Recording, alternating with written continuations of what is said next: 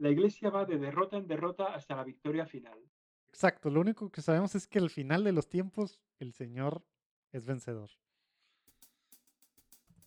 Estás escuchando la segunda temporada de Platicando en Católico, el show en el que de una forma muy casual y rompiendo moldes, platicamos con diferentes actores de carne y hueso de la iglesia de hoy para conocer sus testimonios y lo que están haciendo para avanzar el reino de Dios en la tierra. ¡Bienvenidos!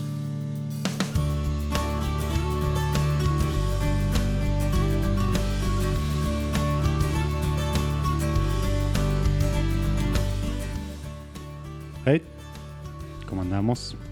Espero que muy bien. Oigan, antes que nada quería agradecer a todos los que nos escriben, a todos los que están orando por nosotros o a los que están apoyando de alguna forma, pues directamente a Platicando en Católico, bueno, las cosas que estamos haciendo en Juan Diego Network. Gracias, en verdad. Nos da, pues no solo, digamos, la parte humana de alegría y demás, pero bueno, también, no sé, se sienten como, como digamos que realmente las oraciones pues son vivas, son, son tal cual, no sé, nos dan demasiadas pilas, ¿verdad? Demasiadas baterías para seguir, porque se sienten esas oraciones palpables tal cual. Gracias, en buen plan. Y bueno, pues a los que apoyan de, pues de mil formas, ¿no? Pero bueno, ahora les traemos una platicada que puede tener con el padre Josecho Vera, quien es el pues, director de comunicaciones, para ponerlo muy claramente, la Conferencia del Episcopado Español, aunque bueno, casi ni llegamos a hablar de esos temas. Sí, hablamos un poco al final, eh, muy interesante lo que están haciendo, las diferentes campañas, la forma y todo, pero bueno, si se les hizo que la semana pasada con Jesús Colina, fundador de Aleteia, agarraba para el monte, bueno, ahora sí hay tangentes que no solo fueron, fueron así, digamos, una que otra ruta, no, nos fuimos, y bueno, mejor dicho, me fui, y pues sí, pero bueno, se puso muy interesante la platicada. El padre, que bueno, pues en España, el padre pues nos platica lo que fue pues nacer, vivir en Navarra, y cómo pues estaba él pues muy convencido de su vocación, y de todos modos estudió en el digamos en una universidad y antes de irse al seminario, y pues lo, lo que ha sido su, su sacerdocio, ¿no? Ya, ya ordenado. Padrísima la platicada, les digo, agarramos tangentes ahí de que el País Vasco, Navarra y demás, y, y bueno, alguna que otra tangente por allá, pero bueno, esperemos que, que disfruten tanto como yo disfruté. Pudo haber sido muchísimo más largo, pero tenía que irse el padre. Después platicaremos de otras cosas y bueno, ya saben, los que lo han visto a lo mejor ya lo vieron en el Simposio Católico Virtual. Nos vemos del otro lado. Dios los bendiga.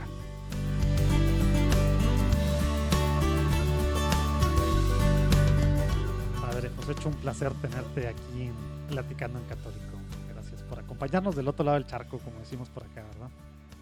¿Qué tal, José Manuel? Aquí sería buenas tardes, ahí yo creo que todavía decís buenos días. Sí, pero pues los que nos están escuchando, pues todo... De, da igual. Quién sabe, quién sabe qué hora sea. Saludos donde sea que estés. Tú empezando empezando todavía el año. En, estamos en, en enero, ¿verdad? Todavía. Eh, quién sabe dónde estés y a qué horas nos estés escuchando. Pero bueno. Oye, padre, vamos a platicar de varias cosas. De lo que estás haciendo, de, de tu caminar en la fe. Pero si te parece, pues empezamos con el pie derecho, ¿no? Poniéndonos en presencia del Señor. Muy bien. ¿Te parece? Padre, Hijo, Espíritu Santo. Amén. Amén. Señor Jesús, te quiero pedir en este momento que estamos aquí reunidos, no solo el Padre y yo, sino tantas miles de personas en diferentes momentos, tiempos, lugares. Te pedimos que seas fiel a tu promesa, que nos acompañes, que estés tú aquí en medio. Te pido también que mandes a tu Espíritu Santo para que esté aquí, que guíe lo que decimos, que no pongamos demasiado en nosotros y estorbemos, y también que abras los oídos espirituales de todos los que están escuchando para que puedan emocionarse con las cosas padres que estás haciendo tú en tu iglesia a través de gente como el padre Josecho, que está haciendo cosas desde su trinchera, que nos emocionemos con, con la riqueza de tu iglesia, Señor. Te pedimos también todo esto por la intercesión de nuestro santo patrono, San Juan Diego, y, y bueno, pues te invitamos a que te quedes con nosotros. Amén. En nombre del Padre, el Hijo y el Espíritu Santo. Amén. Oye, bueno, a ver, padre, pues bueno, ya dijimos del otro lado del charco y demás, pero a ver, platícanos un poquito padre Josecho, dónde nació, cómo era tu familia, porque esas, esas cosas que a lo mejor de repente en un testimonio así más formal o, o más, digamos, más tradicional, no, no se platican. O sea, nosotros no, nos interesan porque, porque marcan mucho de quién es ahorita la persona, ¿no?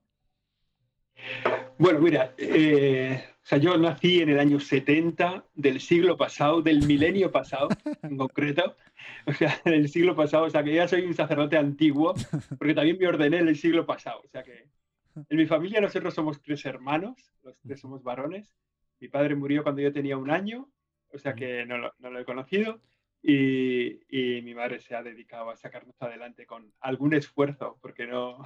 no teníamos mucha, muchos recursos, ¿no? Pero bueno, la ayuda, la ayuda de la iglesia estuvo bien y, y nos acercó. ¿Dó, y, ¿Dónde naciste, padre? En Pamplona, en España, mm. al norte de España. Navarra. Aquí tenemos una fiesta que se llama los Sanfermines, que es cuando nos dedicamos a correr delante de los toros. Eso es. Entonces, en realidad, en realidad no, nosotros no corremos. Vemos como los que vienen de fuera vienen a correr a nosotros. Entonces se burlan de los que van. Es peligrosísimo, es una cosa... Entonces, aquí, aquí tenemos...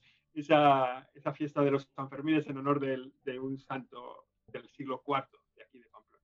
Sí. Y esta, esta, bueno, yo estudié aquí en, la, aquí en la Universidad de Navarra, estudié periodismo, estudié ciencia, entonces ciencias de la información, mm. eh, y después cuando acabé fui al seminario. Oye, al pero, mismo tiempo que les, al mismo aquí... tiempo estaba, estudié filosofía. ¿Sabes? Ah, al mismo tiempo, órale. Ahorita llegamos a esa parte, pero antes, dijiste, dijiste que la iglesia siempre estuvo ahí, aunque no había muchos recursos cuando, bueno, falleció tu padre, muy joven, claro. digo, muy niño. ¿Tú, tú, ¿Tú eres el tercero o todavía hubo no, alguien pegadito? Hubo, hubo uno detrás, hubo uno detrás ah. que, que nació cinco días antes que muriese mi padre. Híjole, órale. Oye, platícanos de esa parte, ¿cómo, cómo era, cómo era, o sea, lo, lo que tú dices, por qué dijiste eso de que la iglesia siempre estuvo presente? ¿Qué, cómo, cómo era tu niñez bueno, o qué, qué pasaba entonces ahí? No había... En, en aquel, nosotros no teníamos, o sea, en, en aquel tiempo no había seguros de salud, no había, digamos, seguros médicos en mi familia. Entonces, pues, eh, cuando murió mi padre, entonces hubo que buscar quién nos ayudara. Y entonces la parroquia, la parroquia estuvo cerca y lo hizo bien, nos ayudó a salir adelante en los primeros meses, un poquito, dos años. O, y, y ya mi madre ya enseguida se puso a trabajar y ya se puso a trabajar en una residencia con sacerdotes, ah, mira. De, atendiendo una residencia con sacerdotes, y luego esos sacerdotes se preocuparon de que nosotros pudiéramos a un colegio, ir a un colegio también eh, de la iglesia para, que, para cuidar la formación y tal y cual. Bueno, y entonces allí a la vuelta, de, o sea, que digamos que la iglesia estuvo bastante presente, bastante cercana en los momentos de dificultades. Oye, ¿y cómo, Después, cómo era ahí en esos primeros años allá, digamos, pues es Pamplona, ya sé que es muy diferente a, al resto de España, pero esta fase de España en la que pues todavía así, digamos, los estragos últimos así de, de, de, pues, de, de Franco y, y esta sociedad que se estaba pues, secularizando y volteando mucho en contra de la iglesia, pero ustedes pegados con la iglesia, ya sé que quienes han ido a Pamplona Eh, pues saben, ¿verdad? Sí. Y, y cómo es una ciudad muy, muy diferente, ¿verdad? Y muy calmada en comparación a muchas otras partes de, sí. de España, muy conservadora y muy todo. Pero de todos modos, esta parte, ¿tú te acuerdas algo de esto en tu, en tu niñez? No, así, fíjate, ¿o cómo era? Mira, yo el primer recuerdo que tengo de la historia, el primer recuerdo, ¿eh? O sea, fue cuando viene, yo estaba dormido, mi hermano viene a la cama, mi hermano mayor, y me dice, se ha muerto Franco. Mm. Y yo le digo, ¿quién es Franco? Porque no tenía ni idea. Y me dice, Franco es el que manda en España. Digo, ahí va. Entonces no hay que ir al colegio. Entonces en la tele había dibujos animados y eso fue el, el primer recuerdo de la historia histórico que yo tengo es este. Porque yo tenía cinco años, entonces no, no, sí. no lo vivía ni con... Ni, ni, bueno, fíjate, yo el recuerdo que tengo siempre, o sea, no tengo un recuerdo de una política ahí como complicada en mi entorno, ¿no? Uh-huh. Aquí hubo luego un... un coletazos de un terrorismo separatista, el terrorismo ah, bueno. de ETA, uh-huh. ¿no? Terrorismo independentista, eso sí que tocó en mi ciudad y sí que pasaban cosas, aunque las sensaciones que... Claro, es que hubo atentados, lo que pasa es que luego eso no queda, no te lo recuerda mucho en la historia, ¿sabes? Entonces parece que aquello pasó, pero, pero en realidad aquí ha habido atentados uh-huh. hasta, en Pamplona, hasta el año dos mil, dos mil y pico, ¿eh? O sea, uh-huh. que, que es una cosa muy, muy reciente, ¿no? Lo que pasa es que la sensa... o sea, nosotros en ese sentido, así en mi entorno, digamos, no vivimos muy cerca de ese planteamiento, ¿no? Uh-huh. Entonces, muy pronto después de, o sea, muy pronto, pues en los años ochenta vino la ley del divorcio, vino la ley del aborto, eh, Bueno, y entonces llevamos una, una escalada de que hay unos partidos que se preocupan de cambiar la sociedad y otros partidos que se preocupan cuando gobiernan de cambiar la economía. Entonces, eh, unos cambian la sociedad y otros cambian la economía, pero nadie cambia la sociedad a favor. O sea, todo el mundo la cambia en contra, ¿no? Aquí se acaba de aprobar una ley de eutanasia donde la, la, la propuesta que se hace a la gente que sufre es matarla. Entonces, más, más dices, fácil, ¿eh? Sí, es muy fácil, es muy barato, es muy... muy dices, claro, es, es una ley muy, muy capitalista, ¿no? Porque el otro día hubo una, una, una, pre, una directora del Fondo Monetario Internacional que decía que la longevidad es un riesgo financiero, ¿no? Claro, es que si la gente vive mucho, eso es un riesgo financiero. ¿Eso cómo se acaba? Con una eutanasia, ¿no? O sea, ir, ir aligerando un poco las masas estas que no cotizan y que no... Entonces, bueno, es una, es una situación muy triste, ¿no? Pero es verdad que cada vez que se da un paso en esa dirección, luego nadie da un paso atrás. O sea, nadie... Sí. Tú apruebas una ley del aborto... Sí, y son nadie, batallas perdidas. Y, sí, va a quedar ahí para siempre, ¿no? Dentro de cien años nos moriremos de vergüenza. Cuando en, en España eh, ha muerto un millón de personas desde que se aprobó wow. la ley del aborto. Wow. Entonces dices, esto no puede ser. O sea, hemos perdido una grandísima capital, cantidad de capital humano, de personas que iban a aportar mucho beneficio a la sociedad. Bueno, y, y lo mismo ahora con la eutanasia, ¿no? Pues lo mismo, sí, somos un país muy adelantado, muy avanzado en la cultura de la muerte, ¿no? Donde la muerte es la solución.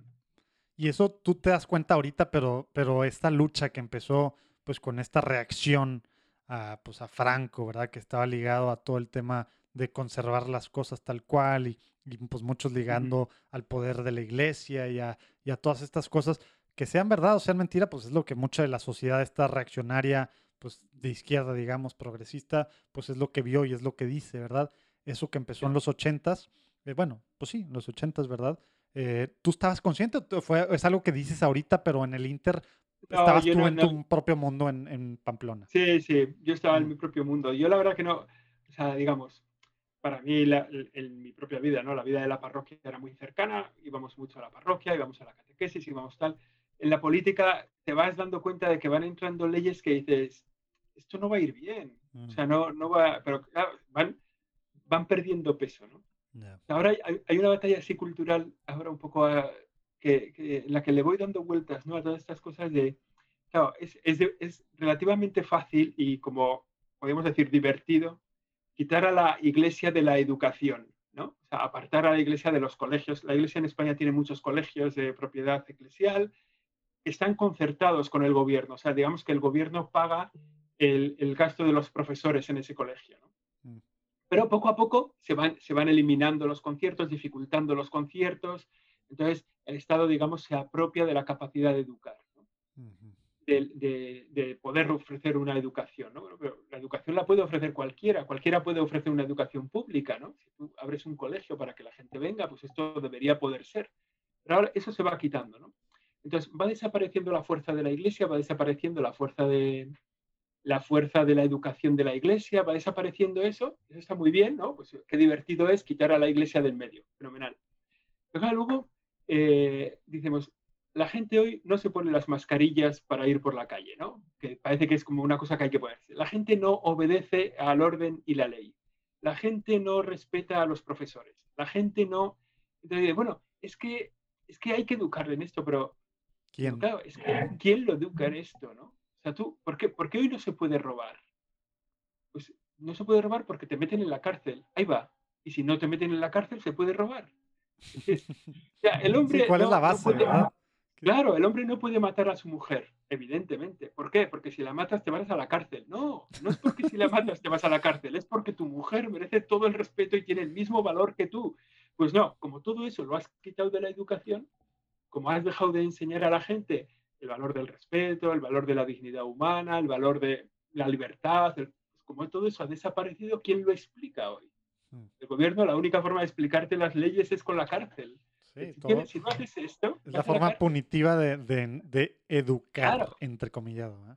Claro, ¿no? Entonces dices, bueno, pues entonces tenemos ahí algunas batallas que dices, no, no hay forma, están perdidas y no las vas a ganar nunca. Híjole. Porque hay un problema de educación, ¿no? Pero claro, luego te quejas de que alguien asalta el Congreso, ¿no? Y dices, bueno, sí, han asaltado el Congreso, ¿por qué? Es que hay que explicar un poco mejor las cosas, ¿no? O sea, hay que... Hay que poner a la gente la idea de, de respetar la dignidad de los otros, de las opiniones de los otros. Bueno, si no, si no nos vamos a dar de tortas. Claro. Sí, y ahora eso de las opiniones, te cancelan hasta cuentas de, de cualquier sí, cosa, claro. etcétera. O ya no te dejan sí, andar sí, publicando sí. en, en sí, sí, periódicos, sí, sí. revistas, etcétera. Si piensas precisamente así, distinto. ¿Verdad? Si piensas claro. distinto, te quitan la libertad también. Etcétera, no, etcétera. Es, es, es, se está creando un mundo un poco complicado. O sea, no, sí. no sé si nos va a quedar bonito esto.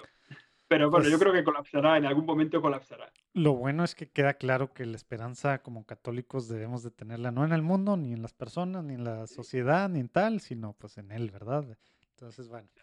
Oye, pero a ver, vamos a regresarnos a esta parte. Bueno, para empezar, una, una, sí, un tema de cultura, de cultura general. A ver, Reino de Navarra y esto del ETA, ya sé que esto no tiene nada que ver, aguanten, y a lo mejor a algunos de ustedes les da curiosidad, pero bueno.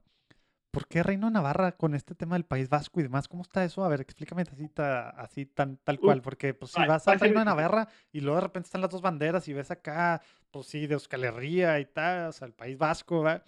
Pero pues es el Reino de Navarra. ¿Cómo, cómo está este es rollo? ¿Por qué, los, ¿Por qué los separatistas de ETA también hay? O sea, ¿cómo está el rollo? Digo, ya sé que luego pues, está en medio de, del País Vasco francés y del País Vasco claro. español, pero, pero pues o sea, era el Reino hay, de Navarra, aquí... no entiendo.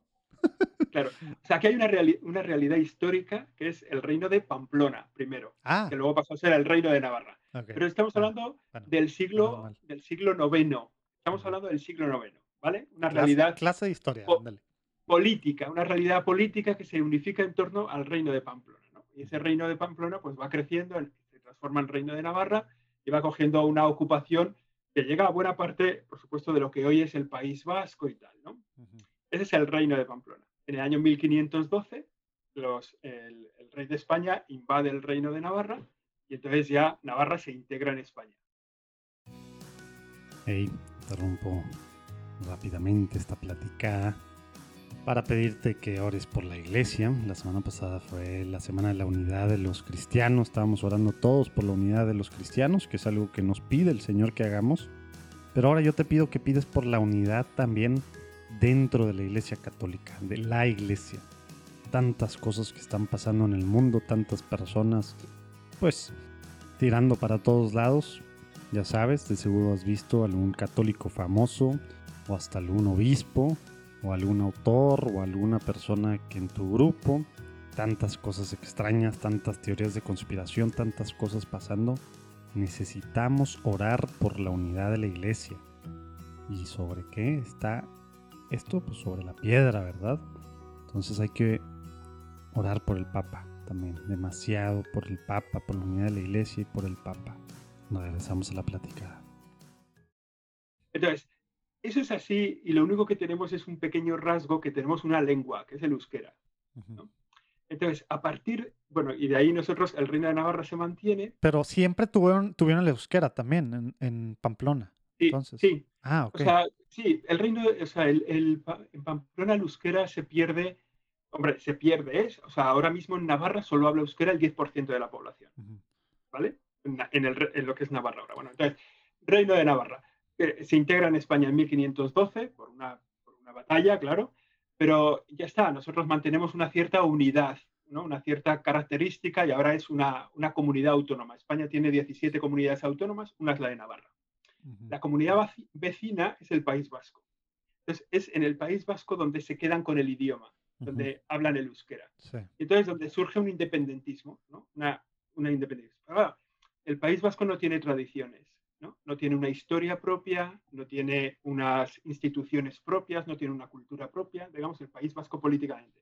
Perdón Entonces, a, todo, a todos, los, todos los, los que están escuchando Navarra, allá, no sé, espero que no se enojen. Ahí nos no, pasan no, comentarios. No, bueno, o sea, que, que el País Vasco es una cosa relativamente reciente, institucionalmente reciente. Y el Reino de Navarra, pues es que data del siglo noveno. Entonces, dicen que como tenemos la misma lengua, tendríamos que formar parte de la misma entidad política. Mm, yeah. Entonces, así las instituciones de Navarra serían instituciones de la historia del País Vasco. Es una lectura mm, desde un claro. lado, ¿eh? O sea, que claro. desde el otro lado se hace la lectura contraria y también es legítima, ¿eh? Que, que... Bueno, el, el problema es cuando se, se cree que, que la independencia se puede conseguir por las armas.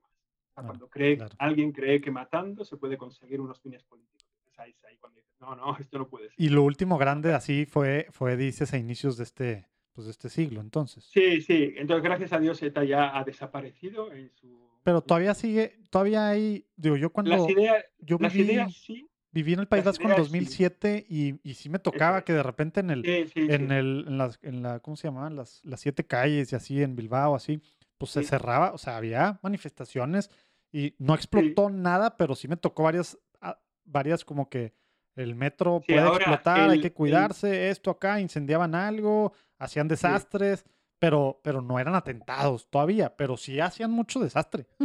Eso es. Sí, ahí se, hubo como dos formas de terrorismo, el terrorismo de, de matar gente y el terrorismo en la calle, que era violencia, mm. eh, escaparates, eh, incendios Andale. de coches y tal, ¿no? Andale. Eran como dos cosas que una se apoyaba a la otra, ¿no? Entonces, estas cosas más o menos desaparecieron a finales de los años, eh, de la década pasada, ¿no? dieciocho, veinte, dieciséis, dieciséis, dieciocho ha ido desapareciendo, entonces formalmente ETA ha desaparecido. Entonces, lo que se le pidió a ETA en su momento es que tenía que dejar la lucha armada e integrarse en las instituciones políticas. Mm, sí. Entonces, ahora hay un partido que representa esas ideas, sí. que tiene bastante, bastante presencia, ¿eh? sí. pero ya es un cauce político, ya no te, no te matan por... Sí, como, por lo... como el tema de, de Cataluña, ¿no? Que, que, que ahí no Eso había es. armas, ¿verdad? O bueno... Eso es, ya es una cosa más, digamos, de, bueno, dentro del orden democrático, ¿no? Que puedes estar en desacuerdo, pero, digamos, ellos van a las urnas, sacan votos, esos votos son representantes, esos representantes votan leyes. Bueno, uh-huh. ese es el orden de la democracia, ¿no? Te gusta más o menos, pero, pero eso, te gustaría que estas ideas no tuvieran representación. Bueno, pues eso ya es opinable, ¿no? Claro. Pero la democracia es así, es ideas que hablan, entonces, bueno. Bueno. Pero bueno, es un resumen de la historia, fin, un poco desde un lado. Fin del segmento y... de historia... La historia del País Vasco y, y Navarra. Sí, sí, sí. Además, se puede pensar exactamente lo contrario y está bien, ¿eh? También. Que, que uno que diga, yo creo lo contrario, ah, pues fenomenal. Sí, al final la historia, pues sí, depende de quién la cuente, ¿verdad? Y dónde estés. Claro. Saludos a, a pues a, ¿qué son? Es, es, es Donostia, eh, Vizcaya y Guipúzcoa, ¿verdad? Ah, no. Álava. Ah, Álava, ándale, Álava. Ah, es la capital, ¿verdad? Nadie dice Vitoria. Sí, sí, sí. sí. De las tres provincias vascas son Álava, eh, Vizcaya y Guipúzcoa, ¿no? Sí. Ah, sí, es que Donostia está en Bilbao y Vitoria. Y, y luego a la vez está Navarra, ¿no? Ya, eh, bueno. Eh, bueno. Pero o sea, tenemos una historia tan común, quiere decir que la lengua se origina más en Navarra, en la lengua vasca, ¿no? Mm, y, y luego el, el parte del País Vasco fue Navarra durante muchos años, mm. lo que hoy es, pero también parte de La Rioja o parte de Aragón. Bueno, pues hay Navarra. una Rioja, hay una Rioja ahí, digo. ¿Cómo se llama? Sí, la, una Rioja, la Rioja, Rioja Alavesa. Alavesa, ándale. Porque hace frontera y tal. Bueno, es que la historia de España es muy amplia, es que son siglos de formar un entramado común, ¿no? Claro. Entonces, bueno, ¿a qué siglo te vas para reivindicar, no? Si vas a... claro. Sí, pues sí. Fíjate, sí. Hay, un, hay un detalle, es una tontería. Si te vas a cierto punto serían moros, ¿verdad? Casi. Claro, exactamente. ¿no? Si nos vamos al siglo octavo, nosotros, o sea, en, en Navarra, o sea, España se, se conquista en el siglo octavo y salen de aquí en el siglo quince. Uh-huh. Entonces dices, bueno, no, no te vas a pelear mucho, pero es que siete siglos de tu historia eh, habéis sido musulmanes, ¿no? Exacto. Por eso digo que no hace falta liarse mucho, porque o sea, cuando, cuando España invade Navarra, el, el, los reyes de, de Castilla invaden y... Navarra, uh-huh. las fuerzas que mandan aquí uh-huh. son de Guipúzcoa, son, son ah, guipuzcoanos, ¿no? Lo que dicen vascos, o sea, lo que viene aquí, San Ignacio de Loyola, uh-huh. San Ignacio de Loyola uh-huh. se pelea, se pelea con San Francisco Javier en la batalla para invadir Navarra. Más o menos. Pues ahí bueno, está. ¿Qué, ¿Qué tanto está Manresa de ahí? No, está lejos, porque Manresa cae en Cataluña. Ah, sí, está para el, para el, para el otro sí, lado. Sí, sí. Está en el Mediterráneo. Oye. Aquí lo que está muy cerca es Javier, que es de la cuna de San Francisco Javier, mm. el, el patrón universal de las misiones, con Santa Teresita de Lisieux, que eso está a cincuenta kilómetros de Pamplona. Y, eh, y está cerca también eh, Loyola, donde San Ignacio de Loyola pues eh, nace y tiene su casa, y donde después de que en Pamplona le, le, le dimos un poco, él, le herimos en una batalla, él se va a su tierra y ahí es cuando se convierte. O sea, gracias a que le cayó... Bueno, eso también es una historia. Sí, gracias a nosotros. Gracias a nosotros, él encontró a Dios. Oye, no, pues está bien, hay que agradecerle mucho a los, a los, claro, a los de Navarra. Oye, bueno, pues fin, fin, fin del segmento de, de historia y dudas culturales. Espero que no hayan aguantado hasta ahorita. Oye, padre, regresando entonces nomás a, a esta parte, digamos, de pues, pues de tu antes de, ahorita pues te he dicho yo padre, pero pues todavía no llegamos a eso, ¿verdad? Dices tú que, que estabas tú Luego estudiaste pues lo que ahora sería como periodismo, ¿verdad? Medios de sí. información o algo así dijiste, y aparte filosofía. Pero, pero ¿por qué estudiaste, por qué empezaste a estudiar también filosofía? Que alguno diría, pues no tiene nada que ver. O sea, ya ibas, ya, sí. ya tenías el llamado de alguna forma. ¿Cómo se va dando sí. esto? Dios estuvo, sí. Dios estuvo presente a través de la iglesia, efectivamente, claro. en ustedes desde chicos, parece lo que, claro. por lo que dices. Pero eso claro. no quiere decir que, que, si hay, que tú hayas tenido una relación y que lo hayas... A veces...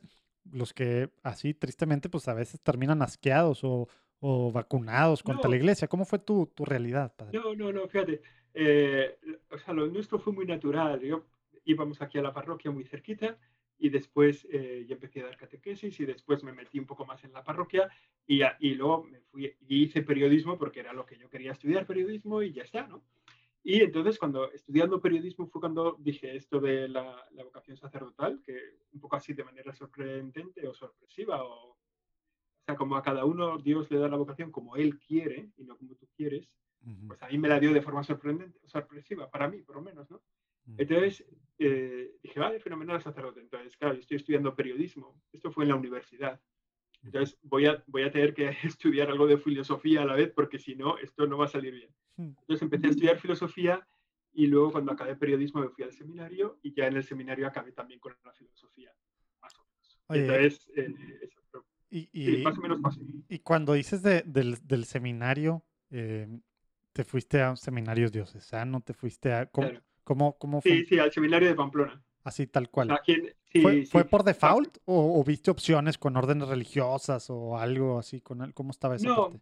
No, no, no, no era una cuestión de órdenes religiosas. Yo era de mi parroquia, estaba más o menos metido en la vida de la diócesis. Como periodista había empezado a trabajar para la hoja de la diócesis también. Mm. Una compañera de clase de periodismo me dijo, oye, tú eres catequista. Y yo, ah, pues sí, soy catequista, pues yo también. Pues estoy colaborando con la hoja de la diócesis, ¿por qué no vienes? Y empecé a colaborar también.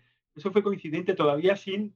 sin sin yo ver o sin yo pensar en la posibilidad de ser sacerdote, ¿no? Mm. Y después ya, pues ya vino la vocación sacerdotal y, y ya está, ¿no? Pero no, no, en la diócesis sí, claramente en la diócesis. O sea, ¿nunca buscaste por otro lado? Todo era no, no, así tal no. cual.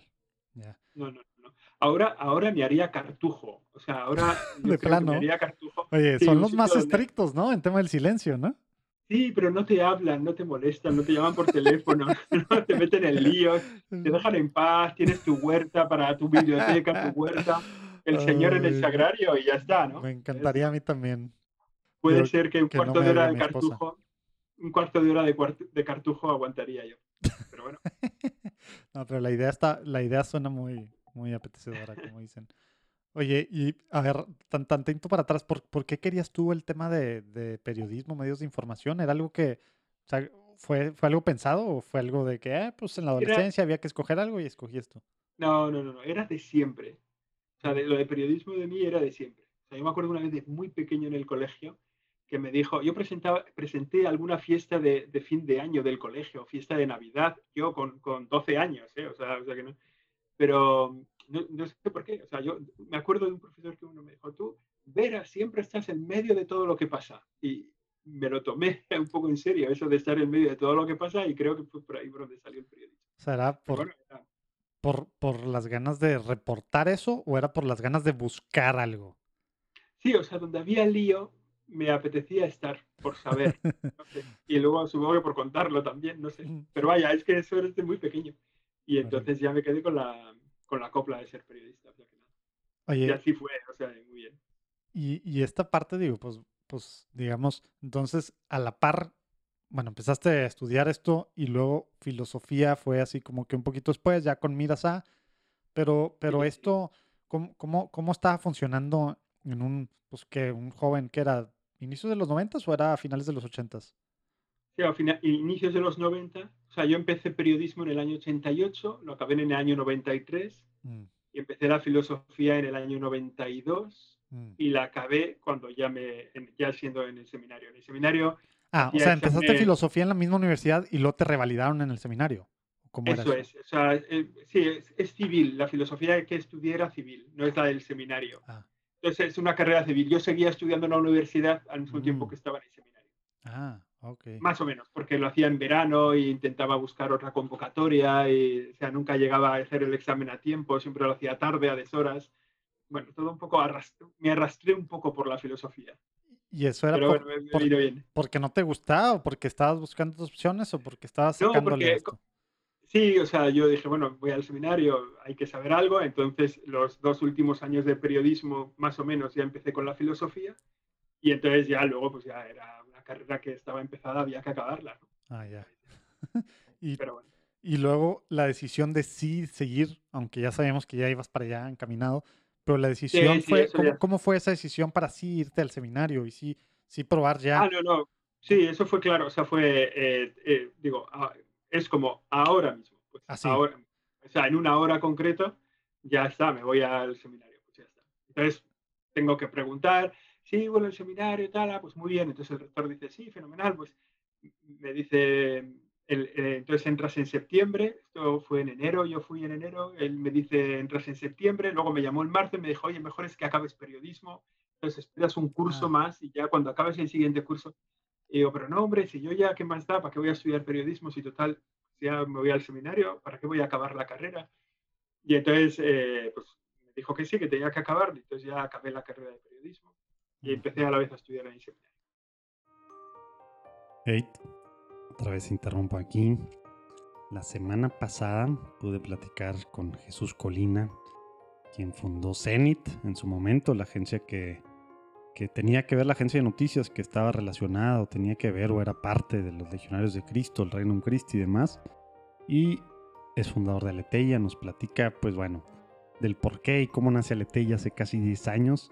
También se abre mucho y habla de la traición que él sintió, pues muy directamente, del padre Marcial Maciel, fundador de los Legionarios, porque bueno, pues él escribió el libro, ¿verdad?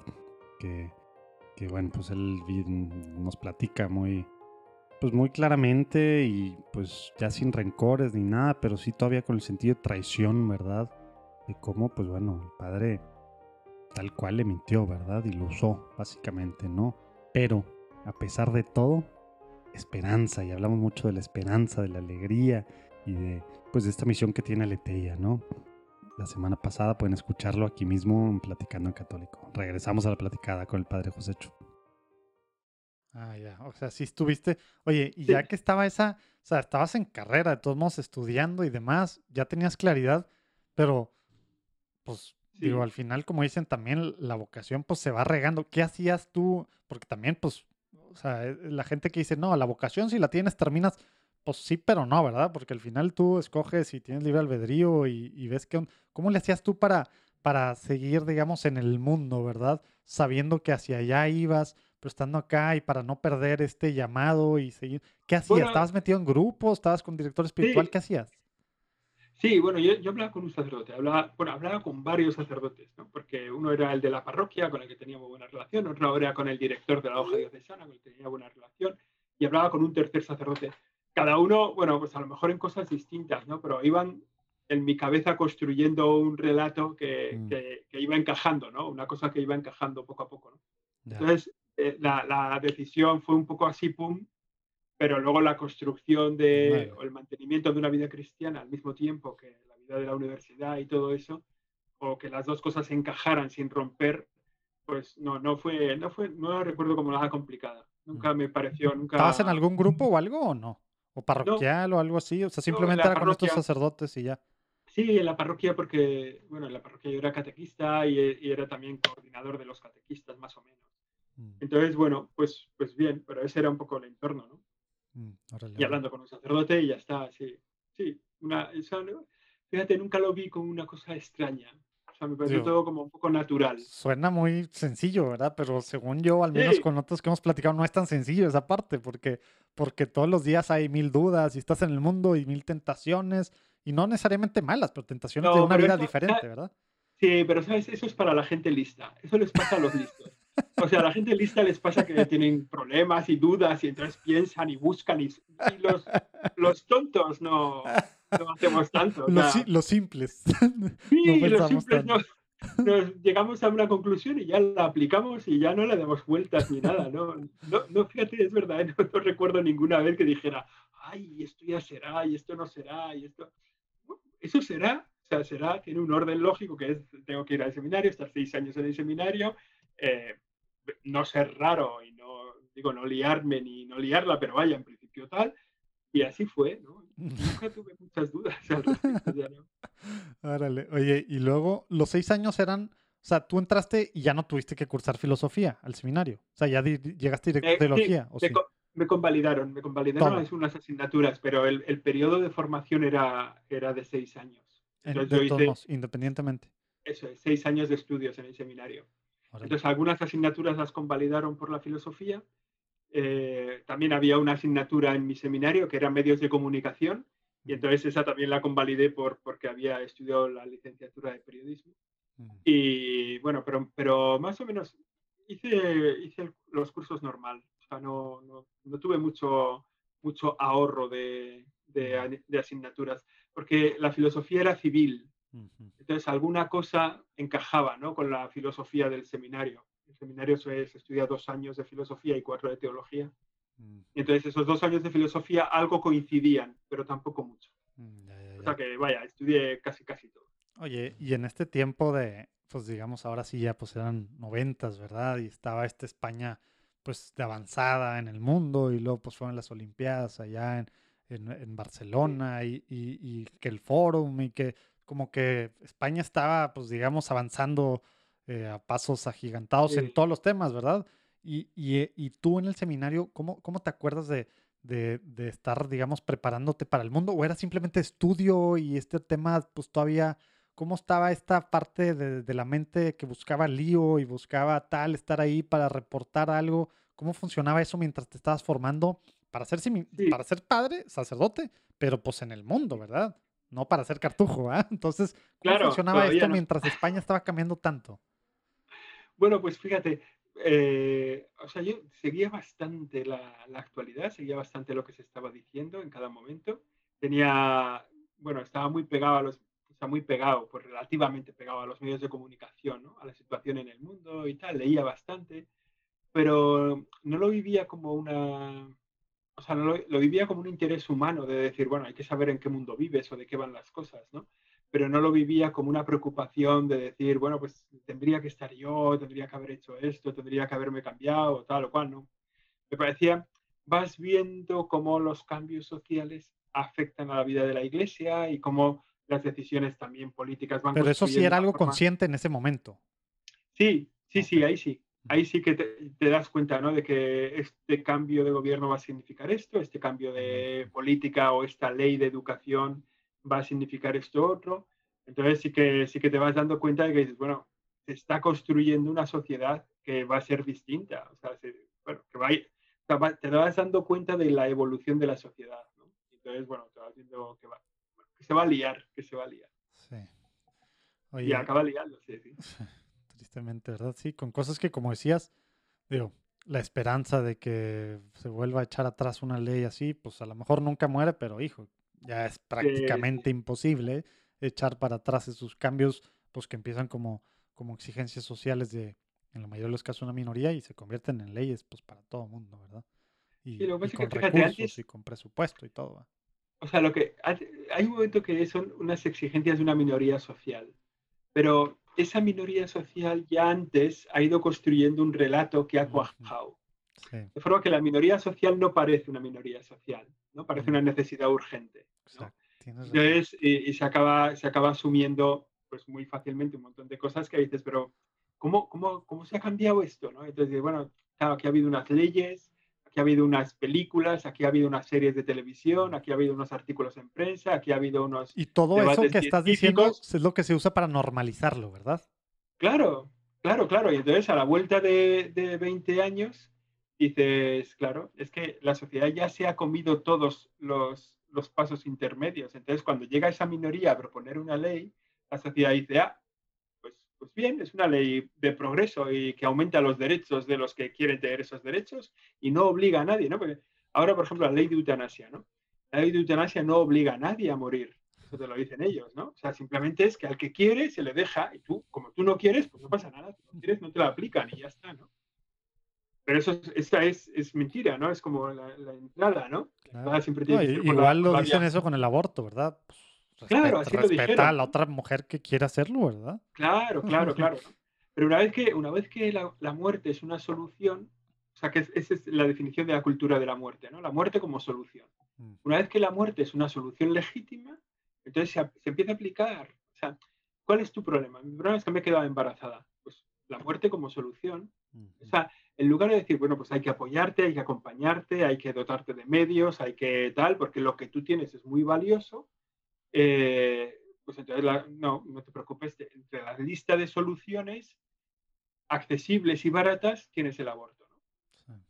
Claro, de eso, además, luego también de eso, no, o sea, tampoco podemos pensar que es una cosa que, que, que va sola, ¿no? Porque o sea, cuando tú le ves a la gente la alegría que siente por, por aprobar la ley del aborto, hace unos días se aprobaba la ley del aborto sí, en Argentina. Argentina. Hijo. Sí. Entonces, veías a la gente con la alegría con la que celebraban esto y dices, aquí hay algo más. O sea, aquí no es solo como un, un dolor tan intenso que les causa a las personas el que una persona no puede abortar y entonces cuando les quitan ese peso encima pues se alegran, sino que era una alegría que decías, esta alegría es es fatal, o sea, es una alegría que dices, esto viene de muy dentro. Sí, para nosotros o sea, como que, católicos que, es una cosa bien extraña ver esos videos de estas mujeres claro. cantando y da- llorando, ¿verdad? Cuando, cuando están aleg- todas reunidas afuera y se da el anuncio claro. allá, en, llorando de alegría, gritando. Sí, sí, sí, sí. Y dices, ¿qué, qué es esto? Que, claro, ahí hay algo más. O sea, ahí no es solo, o sea, no es solo una alegría natural porque tienes un deseo, no sé, ¿no? Es como si dijeras, eh, o sea, si a mí me dijeran ahora, se quita la ley de eutanasia en España, pues me daría muchísima alegría, ¿no? Diría, qué bien, qué maravilloso y tal, pero no estoy seguro de, de salir desnudo a la calle para manifestar mi alegría, porque, y, o sea, yo me alegraría, pero entonces, cuando ves esas alegrías, dices, wow, igual que cuando se aprobó la ley de eutanasia en España, ¿no? La gente en el Congreso aplaudía con una, con una que dices, aquí había algo más. Había algo más que una ley, o sea, no es, tienen conciencia de una ley que va a cambiar eh, la, el, el curso de la historia de mi país, que va a cambiar la sociedad para hacerla eh, más desabrida, más sola, más, bueno, o sea, hay mucha gente que se va a quedar muy sola con esta ley. Uh-huh. No, y aparte ya, ya me imagino, ¿verdad? Cuánta gente va a estar recomendando esto y presionando para que acabes con tu vida, ¿verdad? Ah, claro. ¿Cuántos, cuántos claro, claro. que deben de estar al final velando por tu, por tu vida y por tu salud? Eh, oye, no, no me, haz esto, ya haz esto. ¿Y cuántos viejitos claro. van a estar allá presionados por su enfermera, por su doctor, por su sí, cuidador, sí. ¿verdad? Para que acaben con su vida. Sí, sí, sí. No, y lo conseguirán, ¿eh? Quiero decir que la experiencia que hay en los países donde ya se aplica la ley de la, de la eutanasia es que los, los ancianos los más así se van del país para que no se la apliquen, ¿no? Porque te quedas dormido en el hospital y como en este momento no puede decidir, pues, pues alguien tiene que decidir. ¿Qué opina la familia después de quince años cuidando al abuelo en casa? Bueno, igual ya, en realidad ya ha vivido... O, sí, mil, mil, familia... mil excusas, ¿verdad? Y razones claro, bien... Sí, sí. Bueno, y luego el peso del mismo abuelo que siente que la familia está, está una carga por su propia vida, soy una carga económica para mi familia, soy una carga moral... una carga, ya, yo ya he vivido, me quito del medio. Por esta misma, por esta misma eh, pues como dicen, narrativa que se ha ido adentrando aún dentro de nosotros, ¿verdad? Ah, bueno, es que en esta casa, en esta situación, sí, en esta... Ta... Entonces va, se va normalizando, ¿verdad? Algo sí, que, sí, sí, sí, sí. que como tú dices... Pues, o sea, la, la, la ley tiene un efecto pedagógico. Exacto. O sea, la ley tiene un efecto pedagógico. Va cambiando, va cambiando, va cambiando, va cambiando y al final te la ah. encuentras que te han cambiado. O sea, de, de, quiero decir, nadie se plantea, nadie se plantea conducir a ciento cuarenta por hora en mi país, ¿no? ciento cuarenta kilómetros por hora. ¿Por qué? Porque no es legal. Uh-huh. Si lo hacen legal, de repente pasa a ser una opción más, una posibilidad más, una, bueno, pues ya está, fenomenal, se puede ir a cien. Nadie se plantearía matar a tu abuelo. Nadie se lo plantea, como voy a matar a mi abuelo, pero tú estás loco o qué. Pero una vez que es una opción legal posible, a la hora de tomar decisiones sobre el abuelo, una opción es matarlo. Y, y, y lo peor es que siempre, así como en el aborto, o sea, es lo mismo, ¿verdad? Como tú acabas de decir, es el hecho de ver a la vida como algo desechable para solucionar claro. un problema, ¿no? Pero, sí, sí, sí, pero sí. al final, cual, digo, no, no al final, al principio, lo que se usa siempre en cualquier debate es el caso más extremo, que no es la regla, Exacto. sino la excepción. Es que si fue claro. violada y tiene doce años y tal, tal, tal, tal. ¿A poco no? Por, por este... Claro. Y, dice, ah, y, y en base a eso, y acá es que, mira, pues está conectado, no respira por sí mismo, no, ta, ta, ta. Y mil, ay, pues no puedes estar en contra, esto es dignidad de, de vida, de tu, ta, ta. Entonces que... agarran estos, estas opciones que no son la regla, ¿verdad? De, de una vida normal, ni de un aborto normal, ni tal, para, para pasar estos temas, ¿verdad? O para usarlos como argumentos, ¿verdad? Papa Benedicto me llamó diciendo que hasta en el momento la intuición de Juan Pablo segundo de la nueva evangelización tenía que ser más estructurada. Hablándome simplemente me dijo, yo creo que usted tiene que ser el primero presidente del Consejo para la Nueva Evangelización. ¿Qué piensa?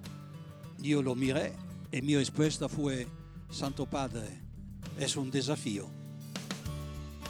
Esta es solo una partecita de la platicada que pude tener con Monseñor Fisichella, que es el presidente del dicasterio de la Nueva Evangelización, un arzobispo muy cercano, para empezar el Papa Juan Pablo segundo, luego a Benedicto y ahorita muy cercano con, con el Papa Francisco, que trae todo el tema de la Nueva Evangelización, que a veces no terminamos de entender qué es esto, ¿verdad? Aunque llevamos décadas escuchándolo. Bueno, aquí abajo si le dan... ahí pueden ver el link directo para que puedan escuchar esta padrísima platicada con él sobre lo que está haciendo Dios en su iglesia en este tema, el Papa, etcétera. Padrísimo, muy, muy padre. Esperemos que la disfruten tanto como la disfrutamos nosotros. Claro, espérense a que se acabe esta platicada. Dios los bendiga. Pero que tiene esa lógica, porque la lógica es la, la aguja se mete en un, en, un, en un tejido, la aguja se mete por la punta. Entonces tú metes la punta, la punta luego se hace más ancha, al final mete un hilo y el hilo lo cose todo y te cambia un país, ¿no? Es así, es la forma de hacer. O sea, te, te buscan la punta que es tan afilada que dices, hombre, ¿cómo no vas a aceptarlo esto? Pues realmente no lo aceptas, bueno, pero bueno, pero al final te lo comes, te lo comes con, te lo comes con patatas, decimos nosotros. Sí, pero sí, sí, eso, eso va a ser así. Y sin, es y una sin, tragedia. Y ya que te diste cuenta, pues ya, normalizado, ¿verdad? Y ya es sí, como sí, tú sí, dices, para, ya es algo para cuando normal. Tú quieras, para cuando quieras cambiar algo de esto, eh, ya te lo has comido. O sea, ya no, es que no, no hay, no habría base social. O sea, hoy, digo, si hoy te preguntas en España por, eh, oye, quitamos la ley del aborto. No habría base social para, para quitarla. O sea, la gente diría, ¿por qué? Qué bueno, es un, es un tema, es un cambio cultural y, y al final te lo entonces, cambian. Y es como los... te digo, eh, vienen unos gobiernos cambian el país y otros gobiernos cambian la economía. Sí, entonces, ya. Entre unos y otros vas dando pasos hacia un país distinto, uh-huh. Con una economía que cuando llegan unos la sanean mucho, la ponen muy bien y tal, pero, pero no cambian el país, cambian solo la economía, ¿no? Yeah. Pues sí, pues ojalá que los otros países grandes en Latinoamérica que todavía no agarran, eh, pues digamos, los caminos de Argentina, los que están escuchando, pues ponernos las pilas, porque la verdad es que no nos hemos puesto las pilas nosotros, ¿verdad? Empezamos a hacer ruido nos, en general, ¿verdad? Los argentinos. Un mes antes, un mes de, antes de, ¿verdad? Y ellos llevan trabajando años y no décadas, ¿verdad? Y obviamente también hay activistas que llevan ese tiempo, pero son los menos y no los pelamos, ¿verdad? Y no estamos haciendo presión como católicos, alzando la voz en los diferentes lugares de nuestro día a día. Claro que compartimos en redes sociales lo que tal dice y qué tal y andamos tal, pero estas cosas hasta que ya se va a votar algo y normalmente cuando ya claro. Llegó a esos niveles ya está más planchado que nada, ¿verdad? Sí, o sea, aquí la, la, la cuestión es, o sea, nosotros, digamos, en la iglesia, ¿eh? No... Tenemos un modo de ser personas, un modelo de ser personas, ¿no? Ese modelo de ser personas es Jesucristo y nosotros lo proponemos ese modelo de ser personas. Para que ese modelo de ser persona cuaje, o sea, que la gente lo quiera imitar, lo quiera acoger y decir, bueno, pues el modelo de vida del cristiano, el modelo de vida de Jesucristo, a mí me sirve, yo lo integro en mi vida, fenomenal. Vale, ¿cómo lo realizo? Bueno, pues en realidad ese modelo de ser persona lo realizas, lo transmites en la educación. Si no, si no cuidas la educación, desapareces. Pero claro, ya hay gente, a mí me, me decía el otro día una persona que vaya mayor, que tiene hijos y que ya hijos mayores, decía, no, yo no, no soy responsable de la educación de mis hijos. Digo, ¿y se, que no? ¿Se ufanaba de eso?